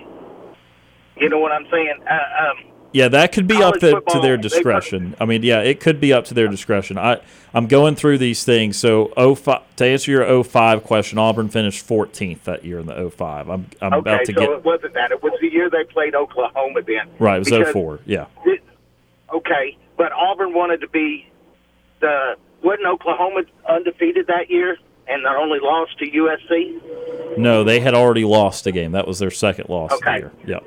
Then that explains That- why yeah, that's where the beef came the from. Okay. Okay, all right. I'm sorry. It was I had Texas confused that year, and I go, well, shoot, that doesn't make any sense because when one and two play now, or you know, in this in this new bowl system we have, number two finishes like second. You know what I'm saying? Because they played in the national championship game, even though I believe Ohio State was a better, you know, surely was a better team uh, against Georgia, you know, and I would have thought they'd be number two, but it was TCU at the end of the year, you know. So, and I was just curious how it how it ends up, or who decides who finishes second through 25th after the season is over. Right. Yeah. Again, it, it is. It, it it changes because of uh, uh, because of Okay. w- because of the service. And I did confirm for you, Jeff, too, that in 2022 TCU did finish second um, after in the A- in the AP poll. Yeah, they did put them second. And then, then I guess, and Ohio State Michigan was a pick 'em. Yeah, Michigan was Ohio narrowly third. third. Yeah, Michigan third, Ohio State fourth. Michigan was. Even though, okay. I guess they Oh, said since Michigan beat them. Ohio Yeah. State. Yeah. Yeah. Okay, I got you. Okay. All right, guys. I'm sorry to waste your time, but No, that- you're was good. just- that was something. That was something that was, you know, how in the world can they still be ranked in the AP number one, but not in the college in the playoff series? But Sure. hey, my brother has texted me. He works for Coca Cola Uh huh. and he has texted me that he's got uh, Dr. Pepper Sweet uh, SEC championship game tickets. If I want to go, Oh, yeah. I think he set me up. I think he set me up for this loss. I said, "Man, you call me after this Missouri game, and we'll talk about it." Yeah. No. Yeah. I, either way, I'm going to have to go. Like I say, I, I think I told you last, last time I went. I go, I know why they call it a suite now, because this is sweet when you get up there. I mean, it really is. Yeah. Yeah. I would go either But- way, but obviously it'd be a lot Yes, better sir. for you if Georgia won. Yes, sir. Yeah, yeah, but I think it's trying to put a hex on me, so I can't answer him yet.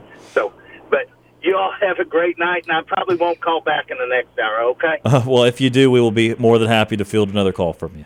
All right. Thank you again, guys. Yes, sir. That is Jeff from Columbus joining us again on the Orthopedic Clinic phone line. Yeah, no, we're always open to any and all questions on the Orthopedic Clinic phone line. We are going to go ahead and head to our final break here of the second hour. More sports call right after this.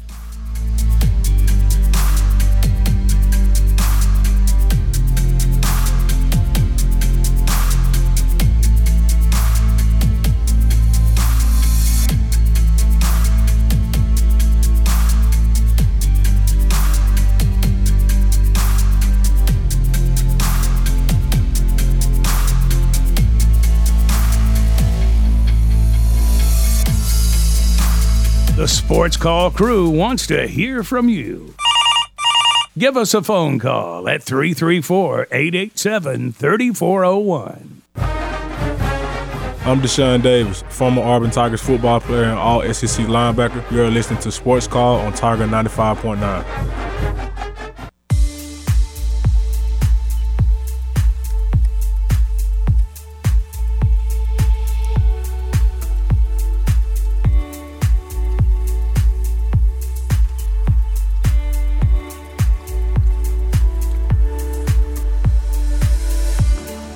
Welcome back to Sports Call, Tiger 95.9.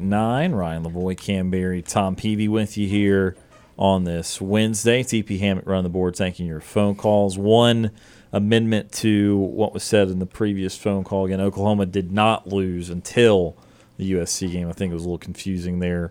Uh, that Oklahoma did finish with a loss. That was to USC uh, in the title game. There was three undefeateds going into the year. That would have been a perfect time for a 14 playoff. Alas, we uh, took an extra decade or so to get there, but we did. And now we'll get to 12 teams starting next year. But uh, but yeah, appreciate our buddy Jeff for calling back in too. We were talking some college football playoff rankings, and the last thought I wanted to give on that was again, I thought it was very important coming into it to see if Texas or Oregon were ahead, and it is Oregon that's ahead of Texas. Oregon at six, Texas at seven, and Alabama at eight and then you obviously had Washington at five there.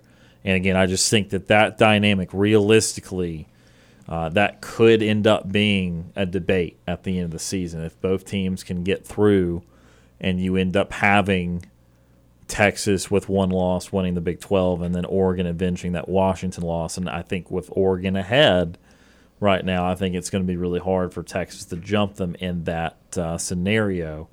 And then also you've just got you know you've got a couple one loss SEC teams there at ten and twelve and Ole Miss and Missouri, but the paths for them are just not up to them. You know, I, I don't think that I, I certainly don't think Ole Miss controls anything about their destiny. They can't No. even win the West without two Alabama losses, and if Alabama doesn't lose to LSU, uh, then Alabama's not going to end up with two SEC losses. So I mean, the the only path for that now is losing the LSU and losing the Auburn in the Iron Bowl. So if they don't lose the LSU, that path's gone for Ole Miss.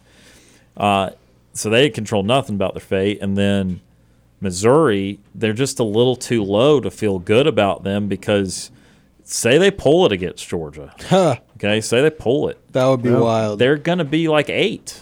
They're they're not Right. going to move up to top four or 5 They're not going to. I don't think they'll move up above Oregon or Texas. They're one loss teams. Their path could be there though if they if they beat Georgia if they're able to actually get to the SEC championship game over Georgia. to win it, but I'm saying it's not their own Oh, well, yeah, because yeah, uh, true. because they, they will control their own destiny to make the SEC title game. Right. But they would be in the same boat that I still think it's barely alive. It's barely this way. But they'd be in the same fate I feel Alabama's in now, where they still need one thing to happen. It's very likely because one thing always happens in college football. But again, if you gave me undefeated Big Ten team, either Ohio State or Michigan, in over Alabama, you gave me undefeated Florida State in over Alabama, you give me undefeated Washington in over Alabama, and then that leads to if you have one loss Texas, who is currently ranked ahead of Alabama, having beaten Alabama, I think they're in over Alabama. And so that's why I'm saying that, that that's the only scenario Right. That they that Alabama does not control their fate. The minute one of those things falls, they got it. They, you know, they're they're back in the driver's seat. Of course, they got to win. Got to beat LSU this week. Got to beat Georgia, if that were to be the case in the SEC title game. But I'm saying that would be the same thing for Missouri. Yeah. Is they'd move up to about where Alabama is now, seven or eight, somewhere in there, and they would need the same dynamic to happen. They would need they Somebody would need else something weird ahead to of happen them in the Big 12 crazy. Pac 12, right? So In other words, they're not just going to put a SEC team in because it's SEC. Right, and because this is the year where other conferences have been legitimate, and the Right. SEC had too many non-conference losses in big games. Like if LSU, if LSU beats Florida State, this is a different conversation. LSU's still in it. Yeah. At this point, and, and Yeah, then, agreed. And then the A, and more importantly for the SEC, the ACC's in huge trouble Yeah. because it's not just about LSU having one loss or something to give a SEC another good team. It's about the fact the ACC would have nobody in a great yeah, situation. no shot. Right. Uh, and they'd, oh, they'd only have one loss teams to be trying to pick, oh, Louisville or, you know, I mean, one loss Florida State. like, it, it just would not be. Wow, Louisville is there next at 13. Yeah. Wow. Again, it, it would be a very, very dark scenario. And then that's when all the one loss SEC teams would control their destiny because they're in over a Power Five league in the ACC. The problem is you do have an undefeated team from all of those All leagues, leagues, right now, yeah. except for the Big 12. But the one cog in that is that Texas has the most important non conference win right now, and that is going to Tuscaloosa and winning. And so that that's why I think that Texas would still have to be above them, and that's why the SEC outside of Georgia does not necessarily control their own fate. Uh, although again, there are some scenarios still for the SEC title game and that sort of thing. But again, the most impactful losses, in my opinion, were LSU to Florida State, and I know this one's not an out of conference, but Tennessee to Florida.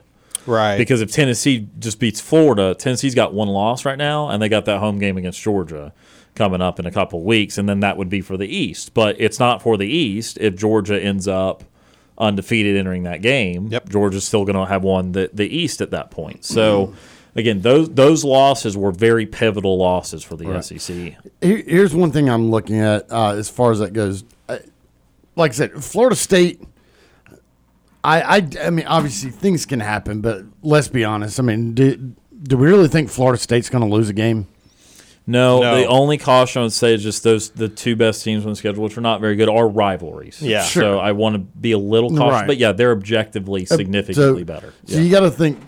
In all likelihood, obviously uh, things can happen. In all likelihood, that's one of the spots gone to FSU. Right?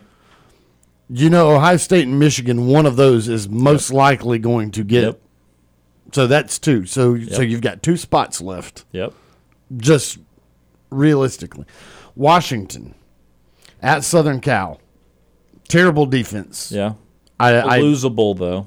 I think it's losable. it's losable, but terrible defense. Uh, Utah, they host Utah. Utah's okay, not a lot but, of offense, eh. but maybe at Oregon State could be interesting because yeah, I Oregon mean that's State's playing that's three well. ranked teams in a row. That's Right. not a cakewalk. And then and then they uh, finish at Washington State rivalry game. Yeah. Uh, you know, Washington State's been struggling late. They're four and four now. Right. Yeah. so I mean, I guess Washington. I guess you could That's the one. That, That's- that's yeah. absolutely the one you would you would say is the weaker spot.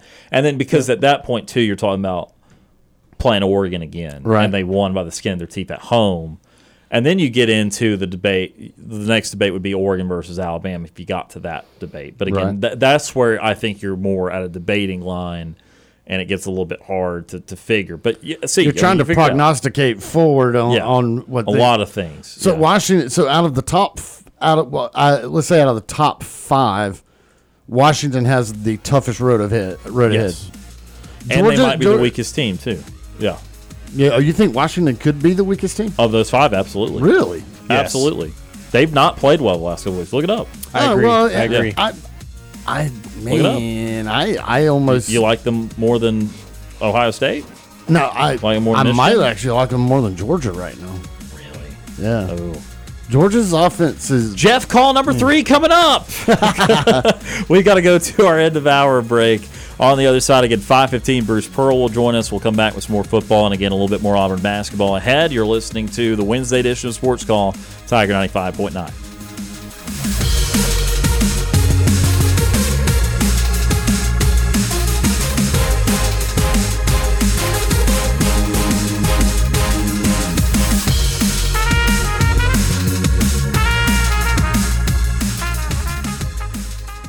Two hours of sports call are finished. Don't touch that radio dial. We've got one more hour to go. You're listening to Sports Call on Tiger 95.9 FM, WTGZ Tuskegee, Auburn, and AM 620 WTRP LaGrange. Whether you're leaving work, cruising around town, or listening on demand, we've still got some fun left for you. To be part of the show, give us a call at 334 887 3401 locally or toll free at 1 888 9 Tiger 9. Auburn's first and Auburn's favorite sports talk show has been on the air since 1995 and is ready for 60 more minutes of fun. Now, let's get this hour of sports call started.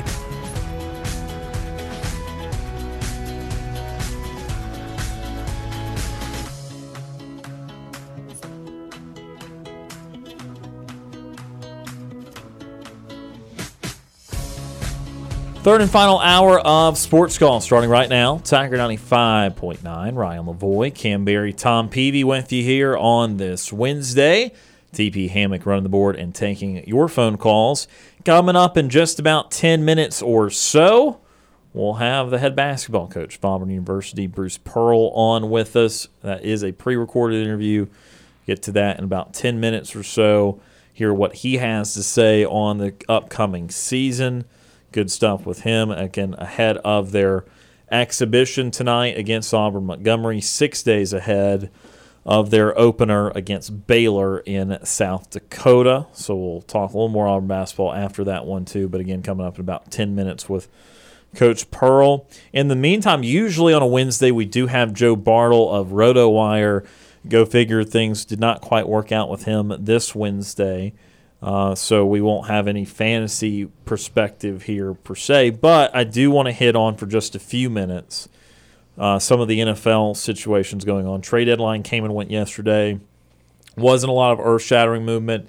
Commanders dumped a couple trades, kind of wave the white flag on, I don't know, maybe their franchise. uh, 49ers defense was like, thank you. Thank you. Yep. Just- Bears acquired one I of those hate the guys Bears. because they're I ready. hate the Chicago Bears. Because the Bears are ready. The Bears mark? are, yeah, like uh, you know, building for you're the future. I planning to guess. win anything. So Never. you had that. You also have a bunch of quarterbacks either injured or being replaced. Uh, hate it for Kirk Cousins. He's out for the year, torn Achilles.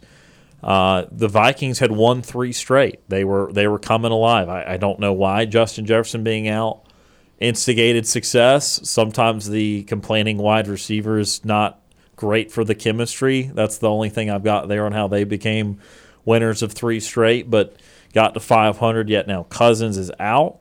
They did acquire Josh Dobbs. I don't know if he'll start against Atlanta this weekend, but uh, Dobbs coming over from Arizona as Kyler Murray gets near, which is going to be a change for Arizona. You have the change in Atlanta. Ridder went out under concussion protocol. I believe was cleared to return. Yes, but he was. Heinicke stayed in because everyone could see the offense was functioning uh, much better in the second half against true. Tennessee. So they rode with that, and now they're going to ride with Heinicke. At least in this game, I don't know if there's going to be a long-term commitment there, but Heinicke will start this next game. And in Las Vegas, Jimmy G signed a pretty big contract, as one does to play quarterback in the NFL. He made it half a season Yep. and Aidan O'Connell is going to get the start. And they did say for the foreseeable future they want to Oh, see man. multiple games of Aidan O'Connell because I think after seeing Jimmy G miss Davante Adams twice, which Oh, could have gone for 60, 70 yards twice, I think they said, you know what, maybe enough of that. Who so could have seen that coming? I don't know. Everybody. En- enough of uh, Josh McDaniels there, enough of Jimmy Garoppolo there in Vegas. A lot of storylines right now in the NFL. Yeah, a lot of storylines. Uh, I, I I'll start with uh, the Falcons and Ridder. That that's uh, you know a move that probably is is necessary. I thought that they were going to stick with him for one more game, uh, give him an opportunity, especially uh, up against a pretty mediocre uh, Vikings defense. You're at home. You know you kind of have everything playing for you. Maybe that's why they were kind of like you know it's a home game, so it probably would have been a win anyway. We need to see you maybe in an away situation because that's where he's really really struggled is is at is in away games. Um, but Taylor Heinicke getting the start, uh, hometown kid who actually graduated from my high school, so very excited to I mean see him get an opportunity. That's really cool. The dude has grinded for it, um, and so I, I, bet that's a dream come true for him to be starting for his uh, hometown franchise. So I, I, bet that's really really cool. Um, but yeah, I, I mean, just all of this stuff with Arthur Smith is very frustrating, and and how he's kind of held the offense and and called the plays and just overall very uh, uh it's been a frustrating season because you're supposed to be an offensive guy and you're supposed to be this you know really smart and and you know lead the offense and call the plays and all this stuff. And your offense is averaging amongst the bottom five in the league in points per game. So that's something that you know you got to figure out. And, and Ryan, I know we talked about it in the in the um, in the break that you know having mediocre quarterback play probably does play a part in that because it just makes it very difficult for you to throw the ball and stretch the field and things like that. But you know, it, it's it's frustrating overall because you, you, I wanted to see more of Dez last year when Mariota really just decided he, he was or when Mariota just straight up just was bad. Uh, I wanted to see more of Dez just to give him that opportunity um, to to see what Dez Dez could do, but it, you know it just didn't end up working out, and he, they now we're seeing him go through those going growing pains. So Falcons might be in the market for a quarterback in in after this season. Uh, we'll definitely see because I don't think Taylor's going to be the long term option. Uh, and you want to get that franchise guy in here, but I do think that Arthur Smith's uh, coaching seat is getting a little bit warm um, because I, I, just think that things aren't working out how they're supposed to. Uh, and I just, again, I just have some some very confusing. Uh, I'm just very confused by how he's he's handling the team so far. I could make the argument that whoever does not win the South should fire their coach. Yeah, like I, I except for Frank Reich, who's in right, year one. He's in year one. Um, it, because New Orleans and Atlanta, and to some degree Tampa, all have to look at this like no one in this division's that good. Right. There's a couple average teams. One of them's below average, something like that. That that's about it. Like there's there's no one achieving above their their mean. There's no one achieve overachieving at all. And so if you're New Orleans and you've got another year, you bring in big money Carr, who has played better than his Vegas replacement, as we just said with yeah. Garoppolo, but it's been fine, it's been whatever. But you're you're 500 there, and you've got a roster that you've still maintained pretty well considering the cap restrictions. But you're four and four. You're Atlanta, who has marketably improved defensively. Right. Still has all the talent in the world to run the ball and has pretty good weapons outside.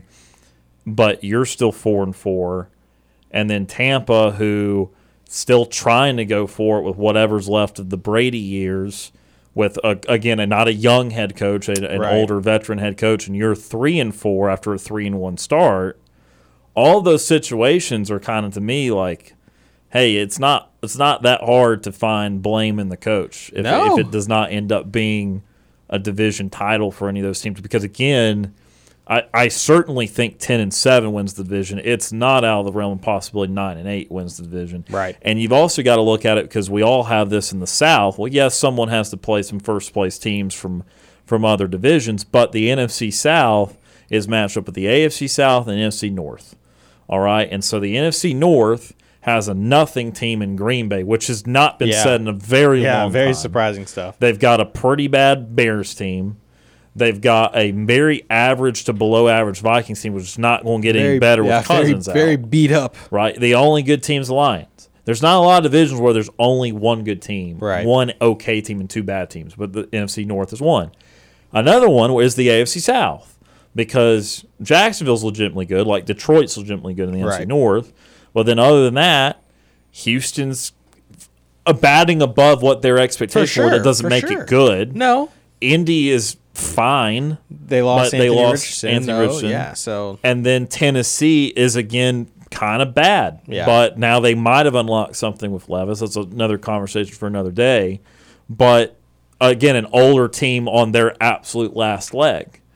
So what I'm saying to you is that's eight games, and only two of them feel difficult. Right. And, and there's some 50-50s and all that because again, the South teams are not great, and the NFC South teams are not great. So you're not like, oh, that's for sure a win because that's what they're saying about you. Oh, we can win that right, game. Right. But again, that's six winnable games, and again, you have other you have your rotations of first and second, third place teams, but that's a pretty weak two divisions play. It's not like oh, I have to play the AFC East where Miami's damn good and Buffalo's good, and at least the Jets are above five hundred, Right. You know, and then the Patriots, are the well coached. They're just Yeah, bad Patriots are the Patriots. uh, this year, bad talent, and then oh, I have to play, you know, like the NFC West, where again San Francisco and Seattle are good, you know, and so it's just like you have less good teams to worry about. It's only two teams that I would qualify as good out of those two divisions. So I say all that to say, even with that, I think ten and seven wins the division or nine and eight possibly. And if you don't do that, if you're the Saints, Falcons, or Bucs, then this is not the first year for these No. head coaches. No. You mm-hmm. know, if Frank Reich's fine, it's year one. That's bad there. They got the first win. They number one pick, beat number two pick. I think that's a good win for them to have. yeah, for sure. But the other guys, this is an impatient league. You don't get more than two years guaranteed to you if Yeah. you're not moving in direction. This is year three for Arthur Smith. Yes, it is. This is year two for Dennis Allen, year two for Todd Bowles. But again, you're coming from cap strap situations where the rosters are definitely still trying to hang on to something in those two situations. So I don't know. The South's Yeah. kind of messy. Yeah, very very messy. And and with the Falcons, I just think Arthur's. I mean, he has no excuse. I, I'm sorry. I, I know that the quarterback stuff has been frustrating, but you should be able to get enough out of your offense to be able to to make something happen. This defense is good enough for you to be able to figure something out and make it happen.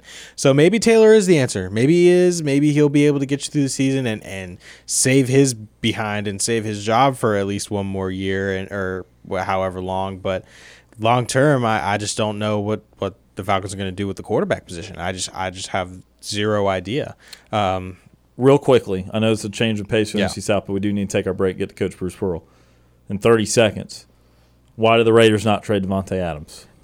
because the They're dumb? GM who got fired is a they're- hardhead and a uh, very bad person. Just I, that's all I can say. Because Well, they fired him too. Yes, Yeah. they fired him as a, he. They all should have been fired. I I I just think uh, bad, bad. I just feel, I feel bad for him. I feel bad for him too. You go to play with your buddy Derek Carr, and then they, Right. the first thing they do in the offseason is trade him away. Right. Like, I would feel absolutely screwed. I, I'd be I'd be very upset if I Well, was. and and his his mannerisms on the sideline make it make it look like that he I is would just the most miserable Yeah. so mad. human See, I- being right now. And I don't mean a miserable human being like a bad person. I mean dude. miserable is an Upset. I, I don't want to be here. What is going on with my life? Please get me the hell out of And he here. asked for a fast as you trade. He's like, "Can I do a, tra- a change of scenery?" And they say no. No. Like what? Like what are the Raiders even doing? nope, They're you're not winning. stuck with us. Yeah, I mean, look, four out of five disgruntled wide receivers are probably being divas,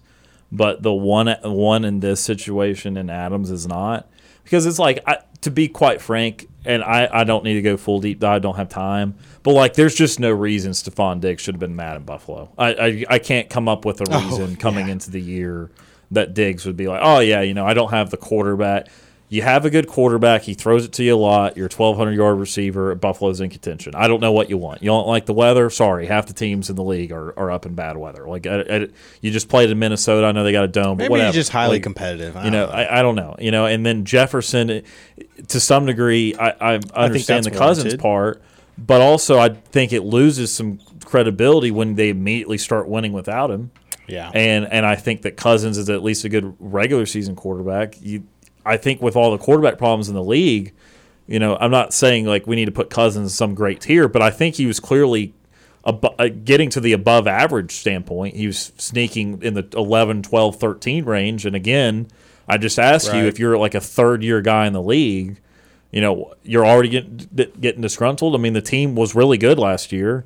And you had a million yards. I'm just saying, like, I think it's too Yeah. early to just be as sour as he is. so agree. I think a lot of wide receiver situations can be like that, but Davante Adams, I absolutely do not think is one of them. Yeah, absolutely. We're going to head to our first time out here of the five o'clock hour, and when we come back, Auburn head basketball coach Bruce Pearl joins us. We'll talk about the upcoming season next. You're listening to the Wednesday edition of Sports Call Tiger 95.9.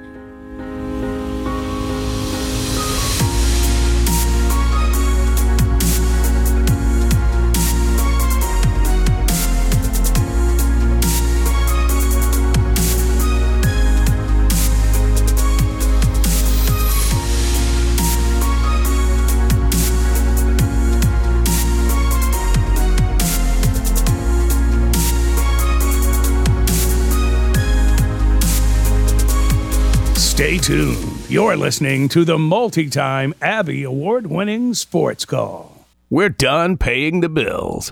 Now back to Sports Call on Tiger 95.9.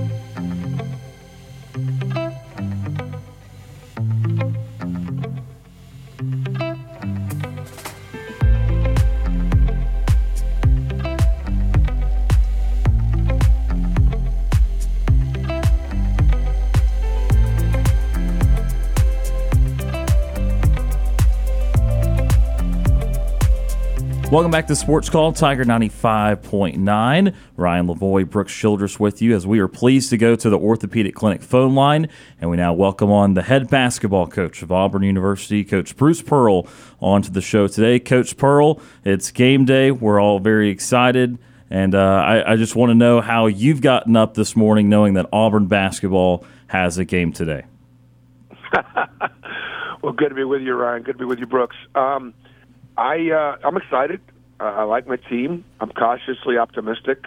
Um, we had a good workout on Sunday uh, in a private scrimmage against Furman, so I thought we were, you know, I thought we we walked away from that pleased with how hard we played. Um, but this is a team with a lot of new pieces and a team that's going to have to continue to uh, continue to learn and grow and and get better. And and uh, we've got a daunting non-conference schedule, so it it, it, it it's going to heat up real quick. And, and, coach, with that non-conference schedule, I remember last year talking about the the goal was to get teams that were projected to or the potential to win their leagues. This year, it feels that there are some more power conference teams on the schedule. Also, the venues that you're going to. I mean, you're going everywhere from South Dakota to New York to Atlanta to Huntsville. Just talk about how excited you are for the kind of the difference of, of schedules in the non-conference this year. Well, you know, Ryan, when you schedule the non-conference, you send your team and your program a message about where you want them and where you see them. Um, you know, fortunately, um, we won enough that I'm not worrying about my job security right now. Um, that's not, you know, taking it lightly. But a lot of coaches can't play the kind of schedule we're playing right now because if we're not successful, um, you could lose your job. And um, but I, I, I, we're trying to keep Auburn basketball relevant on a national stage and that's that's that's hard to do. It's easier to get it going than it is to keep it going. So when there was an opportunity to open up against Baylor on a nationally televised ESPN game, and you know there's not a whole lot else going on that night, um, we had to jump at that. Um, and then you know nobody wanted to play Notre Dame in Brooklyn because of the incredible fan base that the Fighting Irish have in New York City. That's going to be like a road game. Um, but by placing my players in those situations and being able to compete in those situations, um, it's going to get us ready for SEC play. It's going to make us a better team. You know, there's got to be a balance though between scheduling too hard and and and and the possibility of losing confidence in each other and what we do, and that certainly could happen in this non-conference. Um, uh, or being able to handle the adversity of some losses, learn from them, and and and grow and that's what I'm hoping we can do. Coach Pearl, over the offseason, something happened with your program that hasn't really happened a lot since you've uh, taken over, and that's an assistant coach departed. Uh, and there was a lot of staff shuffling, uh, and you know, your son, Steven, was elevated to associate head coach. Talk about some of those moves that you made over the offseason with reshuffling that coaching staff. Well, Steven is uh, is ready, and he's had an opportunity to be head coach at a lot of different places for the, la- for the last several years. And he's just stayed loyal to Auburn and loyal to me. And um, I'm hoping one day he's going to be the next head coach here at Auburn. Um, and he's certainly prepared for it. Um, and uh, it was it was a uh, something that you know we discussed as a staff. You know, Ira Bowman is incredibly valuable to this staff in so many ways, uh, as a recruiter, as a coach, as a teacher, as a role model. I mean, he's one of the best assistants in the country and moving Steven to associate coach was something that I understood, blessed, and um, and then bringing in Corey Williams, a KG vet, great person, uh, very well respected in the industry, um, and uh, was a great player himself. Uh, great uh, with with a great communicator, teacher with our players. Um, so I think it just add to it, and, and then I think the the other thing that's mo- as as significant as anything, the NCAA added two more assistant coaches partly so that um, uh, that when when your guys that are recruiting are on the road, you're able to have some coaches back home still coaching and teaching um, because um, uh, it's th- th- just uh, we're able to train year round. And um, I don't have recruiters. I've got coaches, I have fathers, I have teachers that also have to recruit. Steven, Ira, uh, and Corey. Um, I think most coaches went out and, and brought in some other talent. I had talent in the program. I was ele- able to elevate Chad Prewett uh, to an assistant coach. I was able to, who's been with Chad's been with me now ten years. I was able to elevate Mike Burgermaster, who came in as a grad assistant um, and worked his way through the different, you know, operational uh, positions to become an assistant coach at age 28, I think. Um, and so, um, I, I really, I've got, I really, really feel good about my staff, and uh, most importantly, so do my players. And then, Coach, looking at your, your roster coming into this year, you brought in a lot of new pieces this offseason, but one piece that stayed here uh, was Johni Broome. Talk about having a guy like that back for another year uh, on this uh, this program. Well, Johni came back for a couple of reasons. Um, personally, you know, he wanted to elevate his draft stock. Um, he wanted to I- expand his game, and I think you'll see an expansion of his game offensively as a playmaker and a shooter.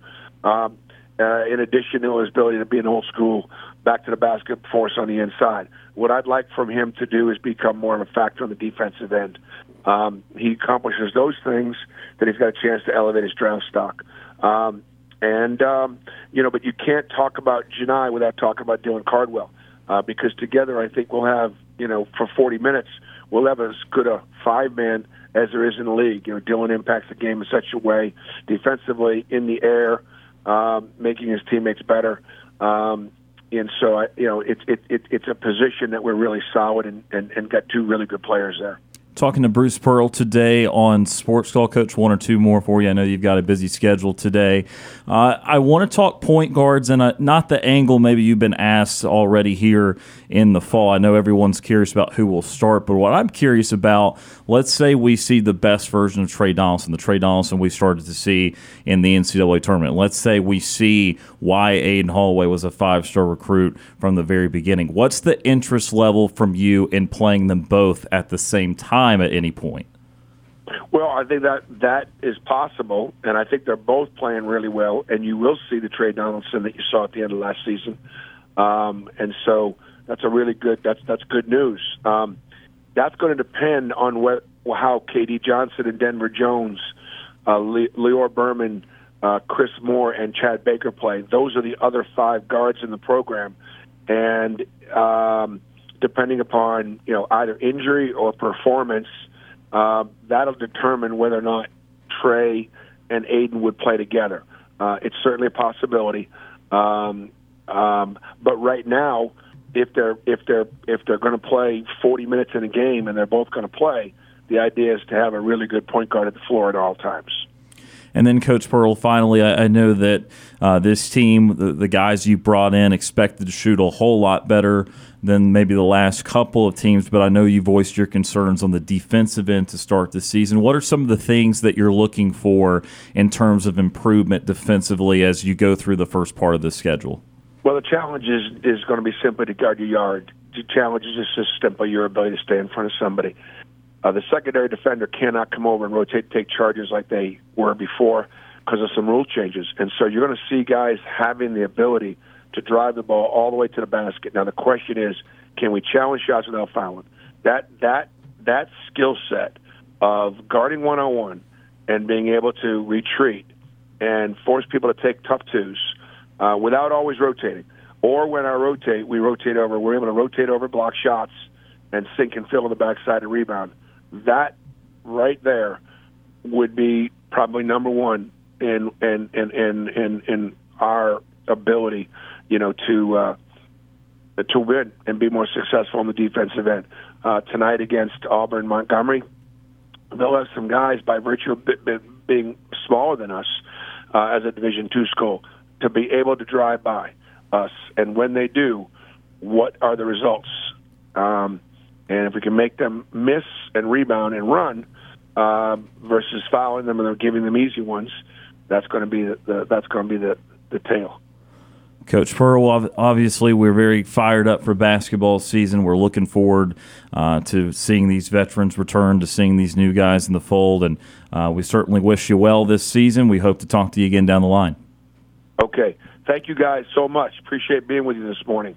Absolutely. That's Coach Bruce Pearl joining us today on Sports Call.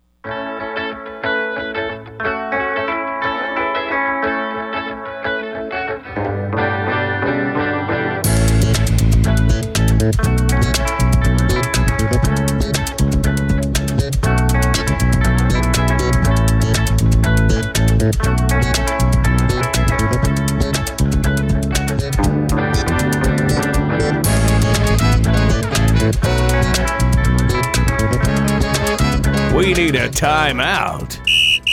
Sports Call will be back after this quick break. I'm Jeff Whitaker Jr., former Auburn Tigers defensive tackle and national champion, and you are listening to Sports Call on Tiger 95.9.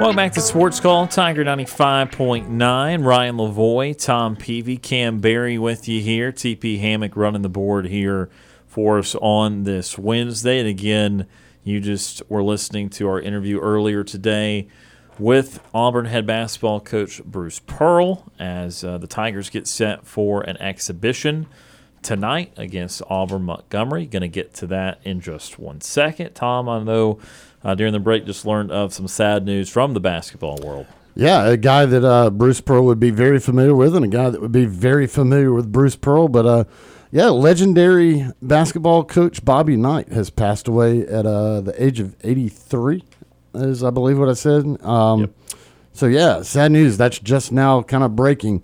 Um, so uh, yeah, Bob Knight, very legendary, especially at Indiana. Um, his antics had, had become very uh, notable, throwing chairs and all.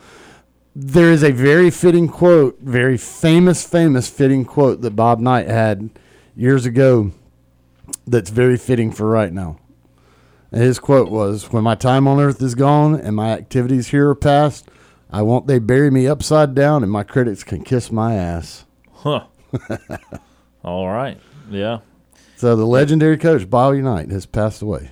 Sad times in college basketball world. Certainly was an all time great. Um, certainly understood who Bobby Knight was. And uh, again, he'll be uh, missed from the basketball world. But uh, yeah, Bob Knight has passed away at 83.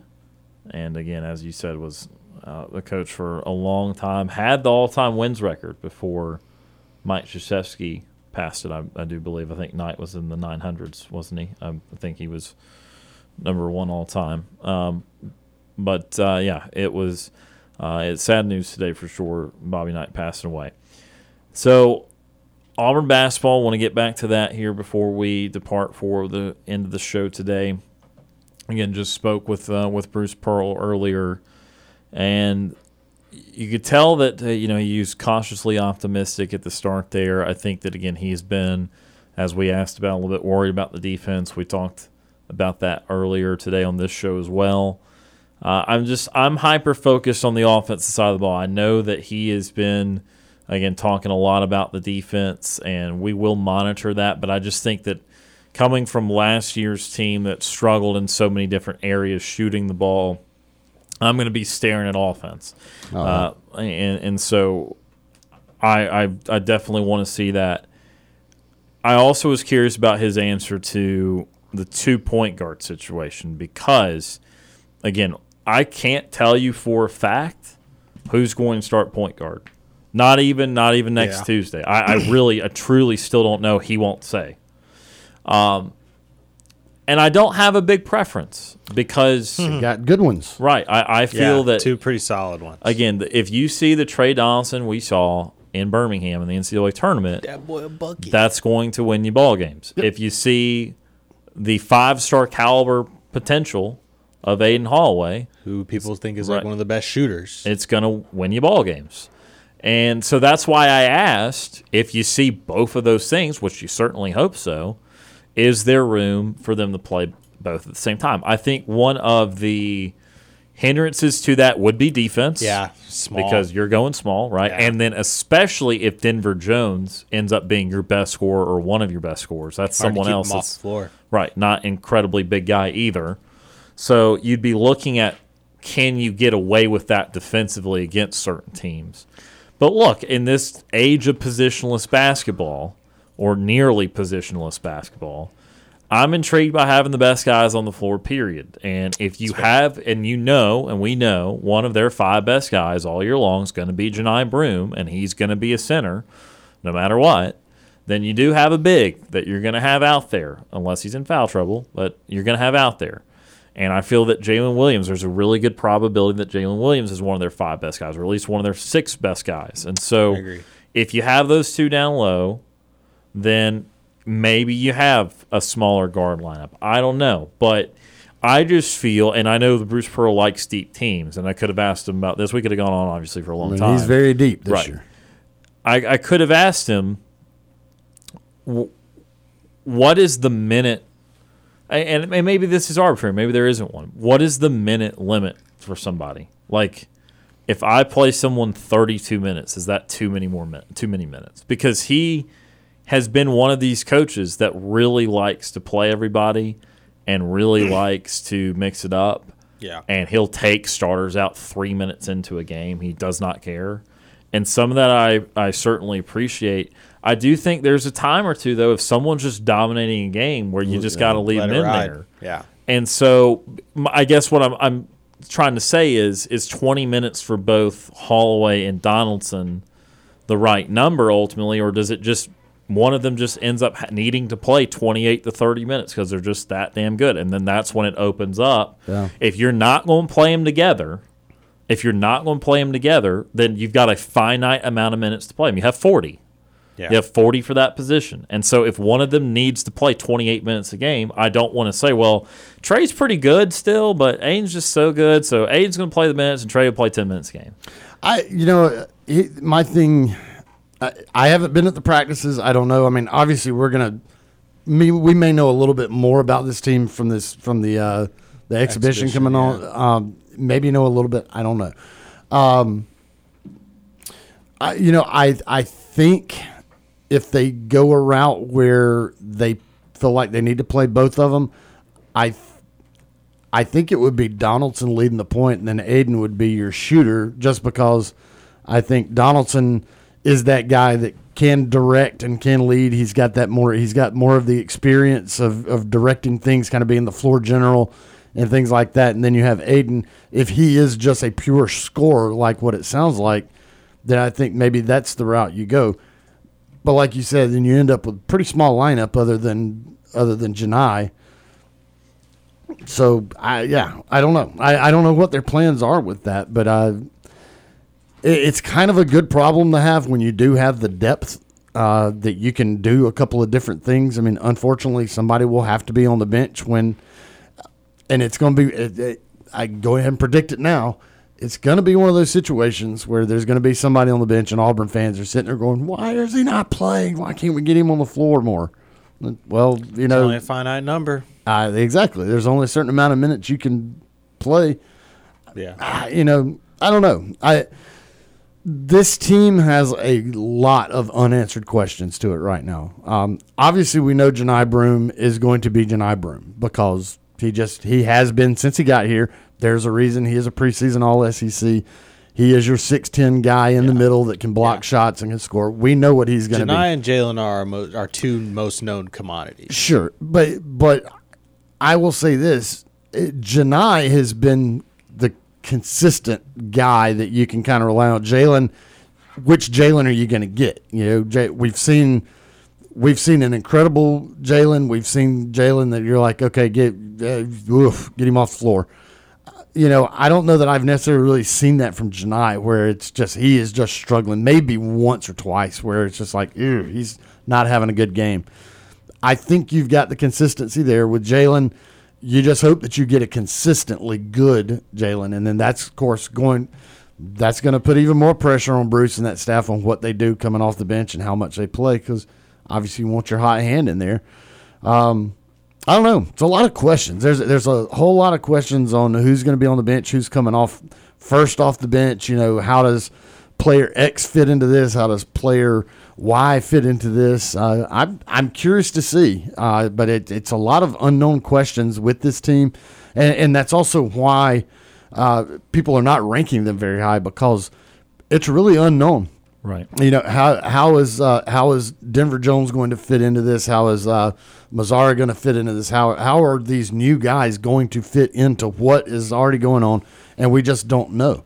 Uh, and then the same thing with the uh, the point guard situation with Aden Holloway. Uh, I don't know. We we nobody really knows right now except for maybe Bruce and and, and the staff on exactly what's going to happen here. But as far as all of us sitting here talking about it we really won't have a clue until they get on the floor and we start seeing it for ourselves. So, so the two biggest questions I want answered, which again can't be answered all in just one exhibition game, and believe it or not, I'm going to refrain from defense. I understand that's probably the biggest question on Coach Pearl's mind, and that Yeah. we might we might get to that. And that's the one area he says they struggle right now is we, defense, We very we'll well might get out. to that. Right. But my two initial questions are: Can they rebound well? Because they did not get what they wanted to get in the No. portal from big guys. No, They, they did really not. did not add there, and they had problems at times, especially a Broome. Look, it's all fun and good until your your top guy gets two fouls in five minutes in the first Right. half, because two's not a big number. Okay, and, and that foul trouble is real.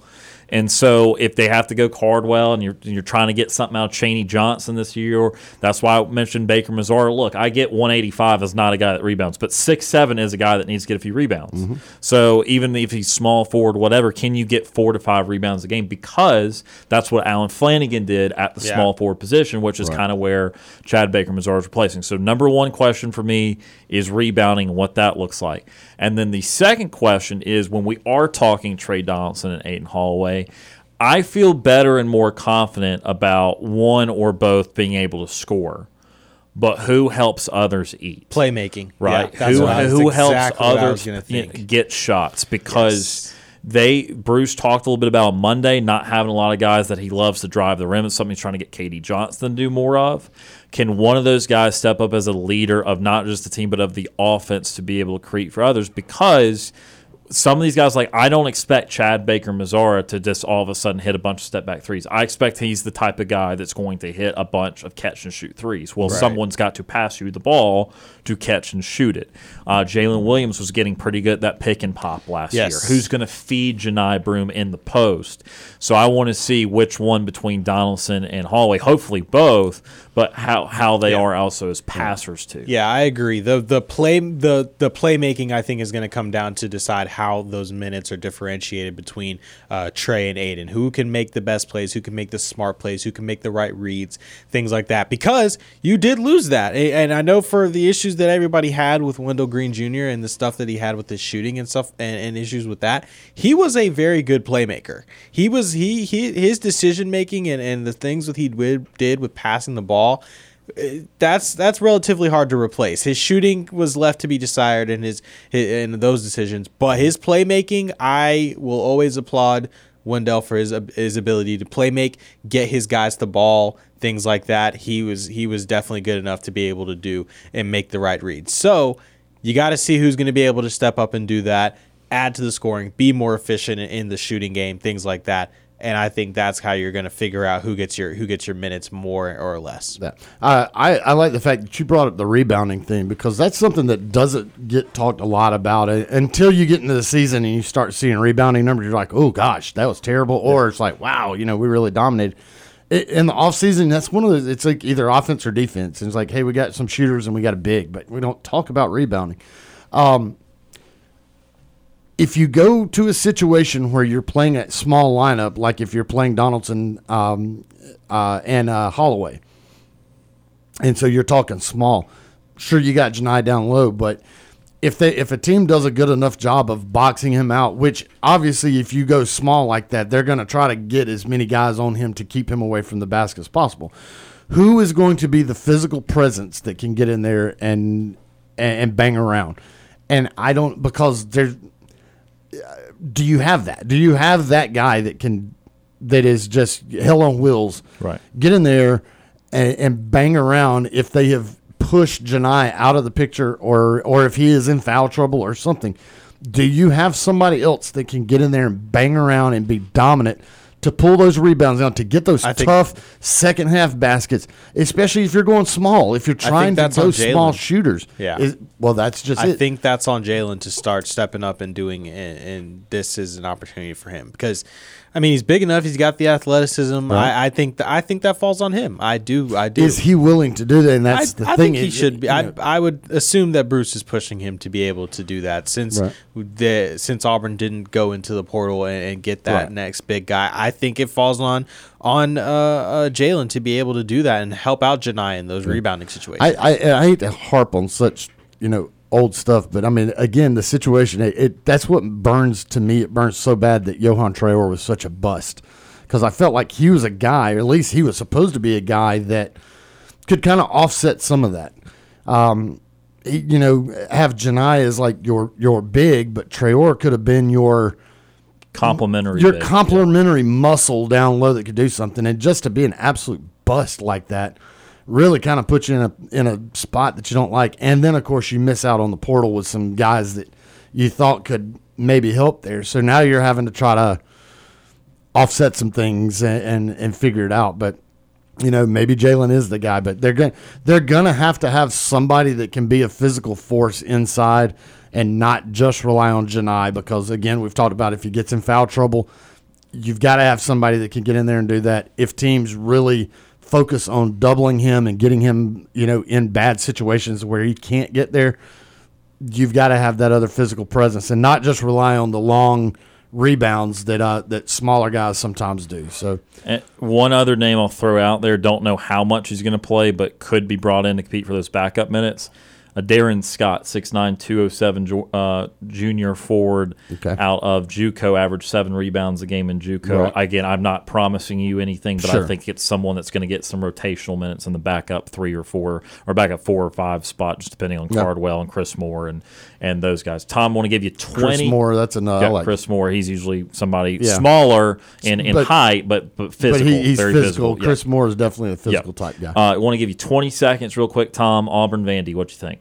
I, I think Auburn wins it. Um, I I don't think Auburn's going to run away with it and just blast them out of the stadium, but I, I think they will win convincingly enough that it'll be one of those that will come in here and be like, hey, you know, they took care of business. You know, maybe some things here or there that we don't like, but for the most part, we like it. Um, uh, Vandy's just giving up a lot of points. I think Auburn's offense is going to do. I think they're going to carry over what happened with Mississippi State, and I think they'll be able to carry that over to Vanderbilt, and they'll come out of there with a win. It should be entertaining. Uh, All twenty thousand people there. yeah, probably It'll feel eight- like a Texas high school game, yeah, or something like that. Probably ten or eleven of that Auburn fans. Yeah, yeah, probably so.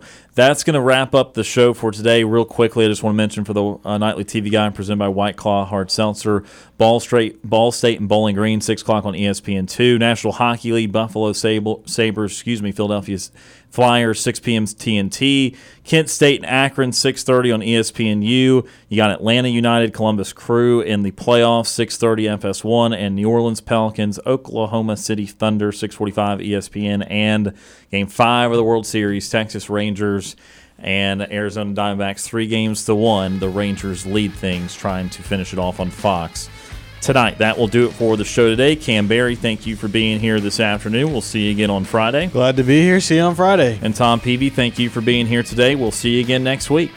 I will be here. Be ready to go. Yes, sir. And don't forget the high school coaches show coming up next from the End Zone Bar and Grill, where Brooks Childress hosting that. As always, we want to thank all those that tuned in and called in, and appreciate Headman's basketball coach Bruce Pearl for joining us on the show today. For TP Hammett, Kam Berry, and Tom Peavy, my name is Ryan Lavoie. Have a great Wednesday night, and we'll talk to you again tomorrow.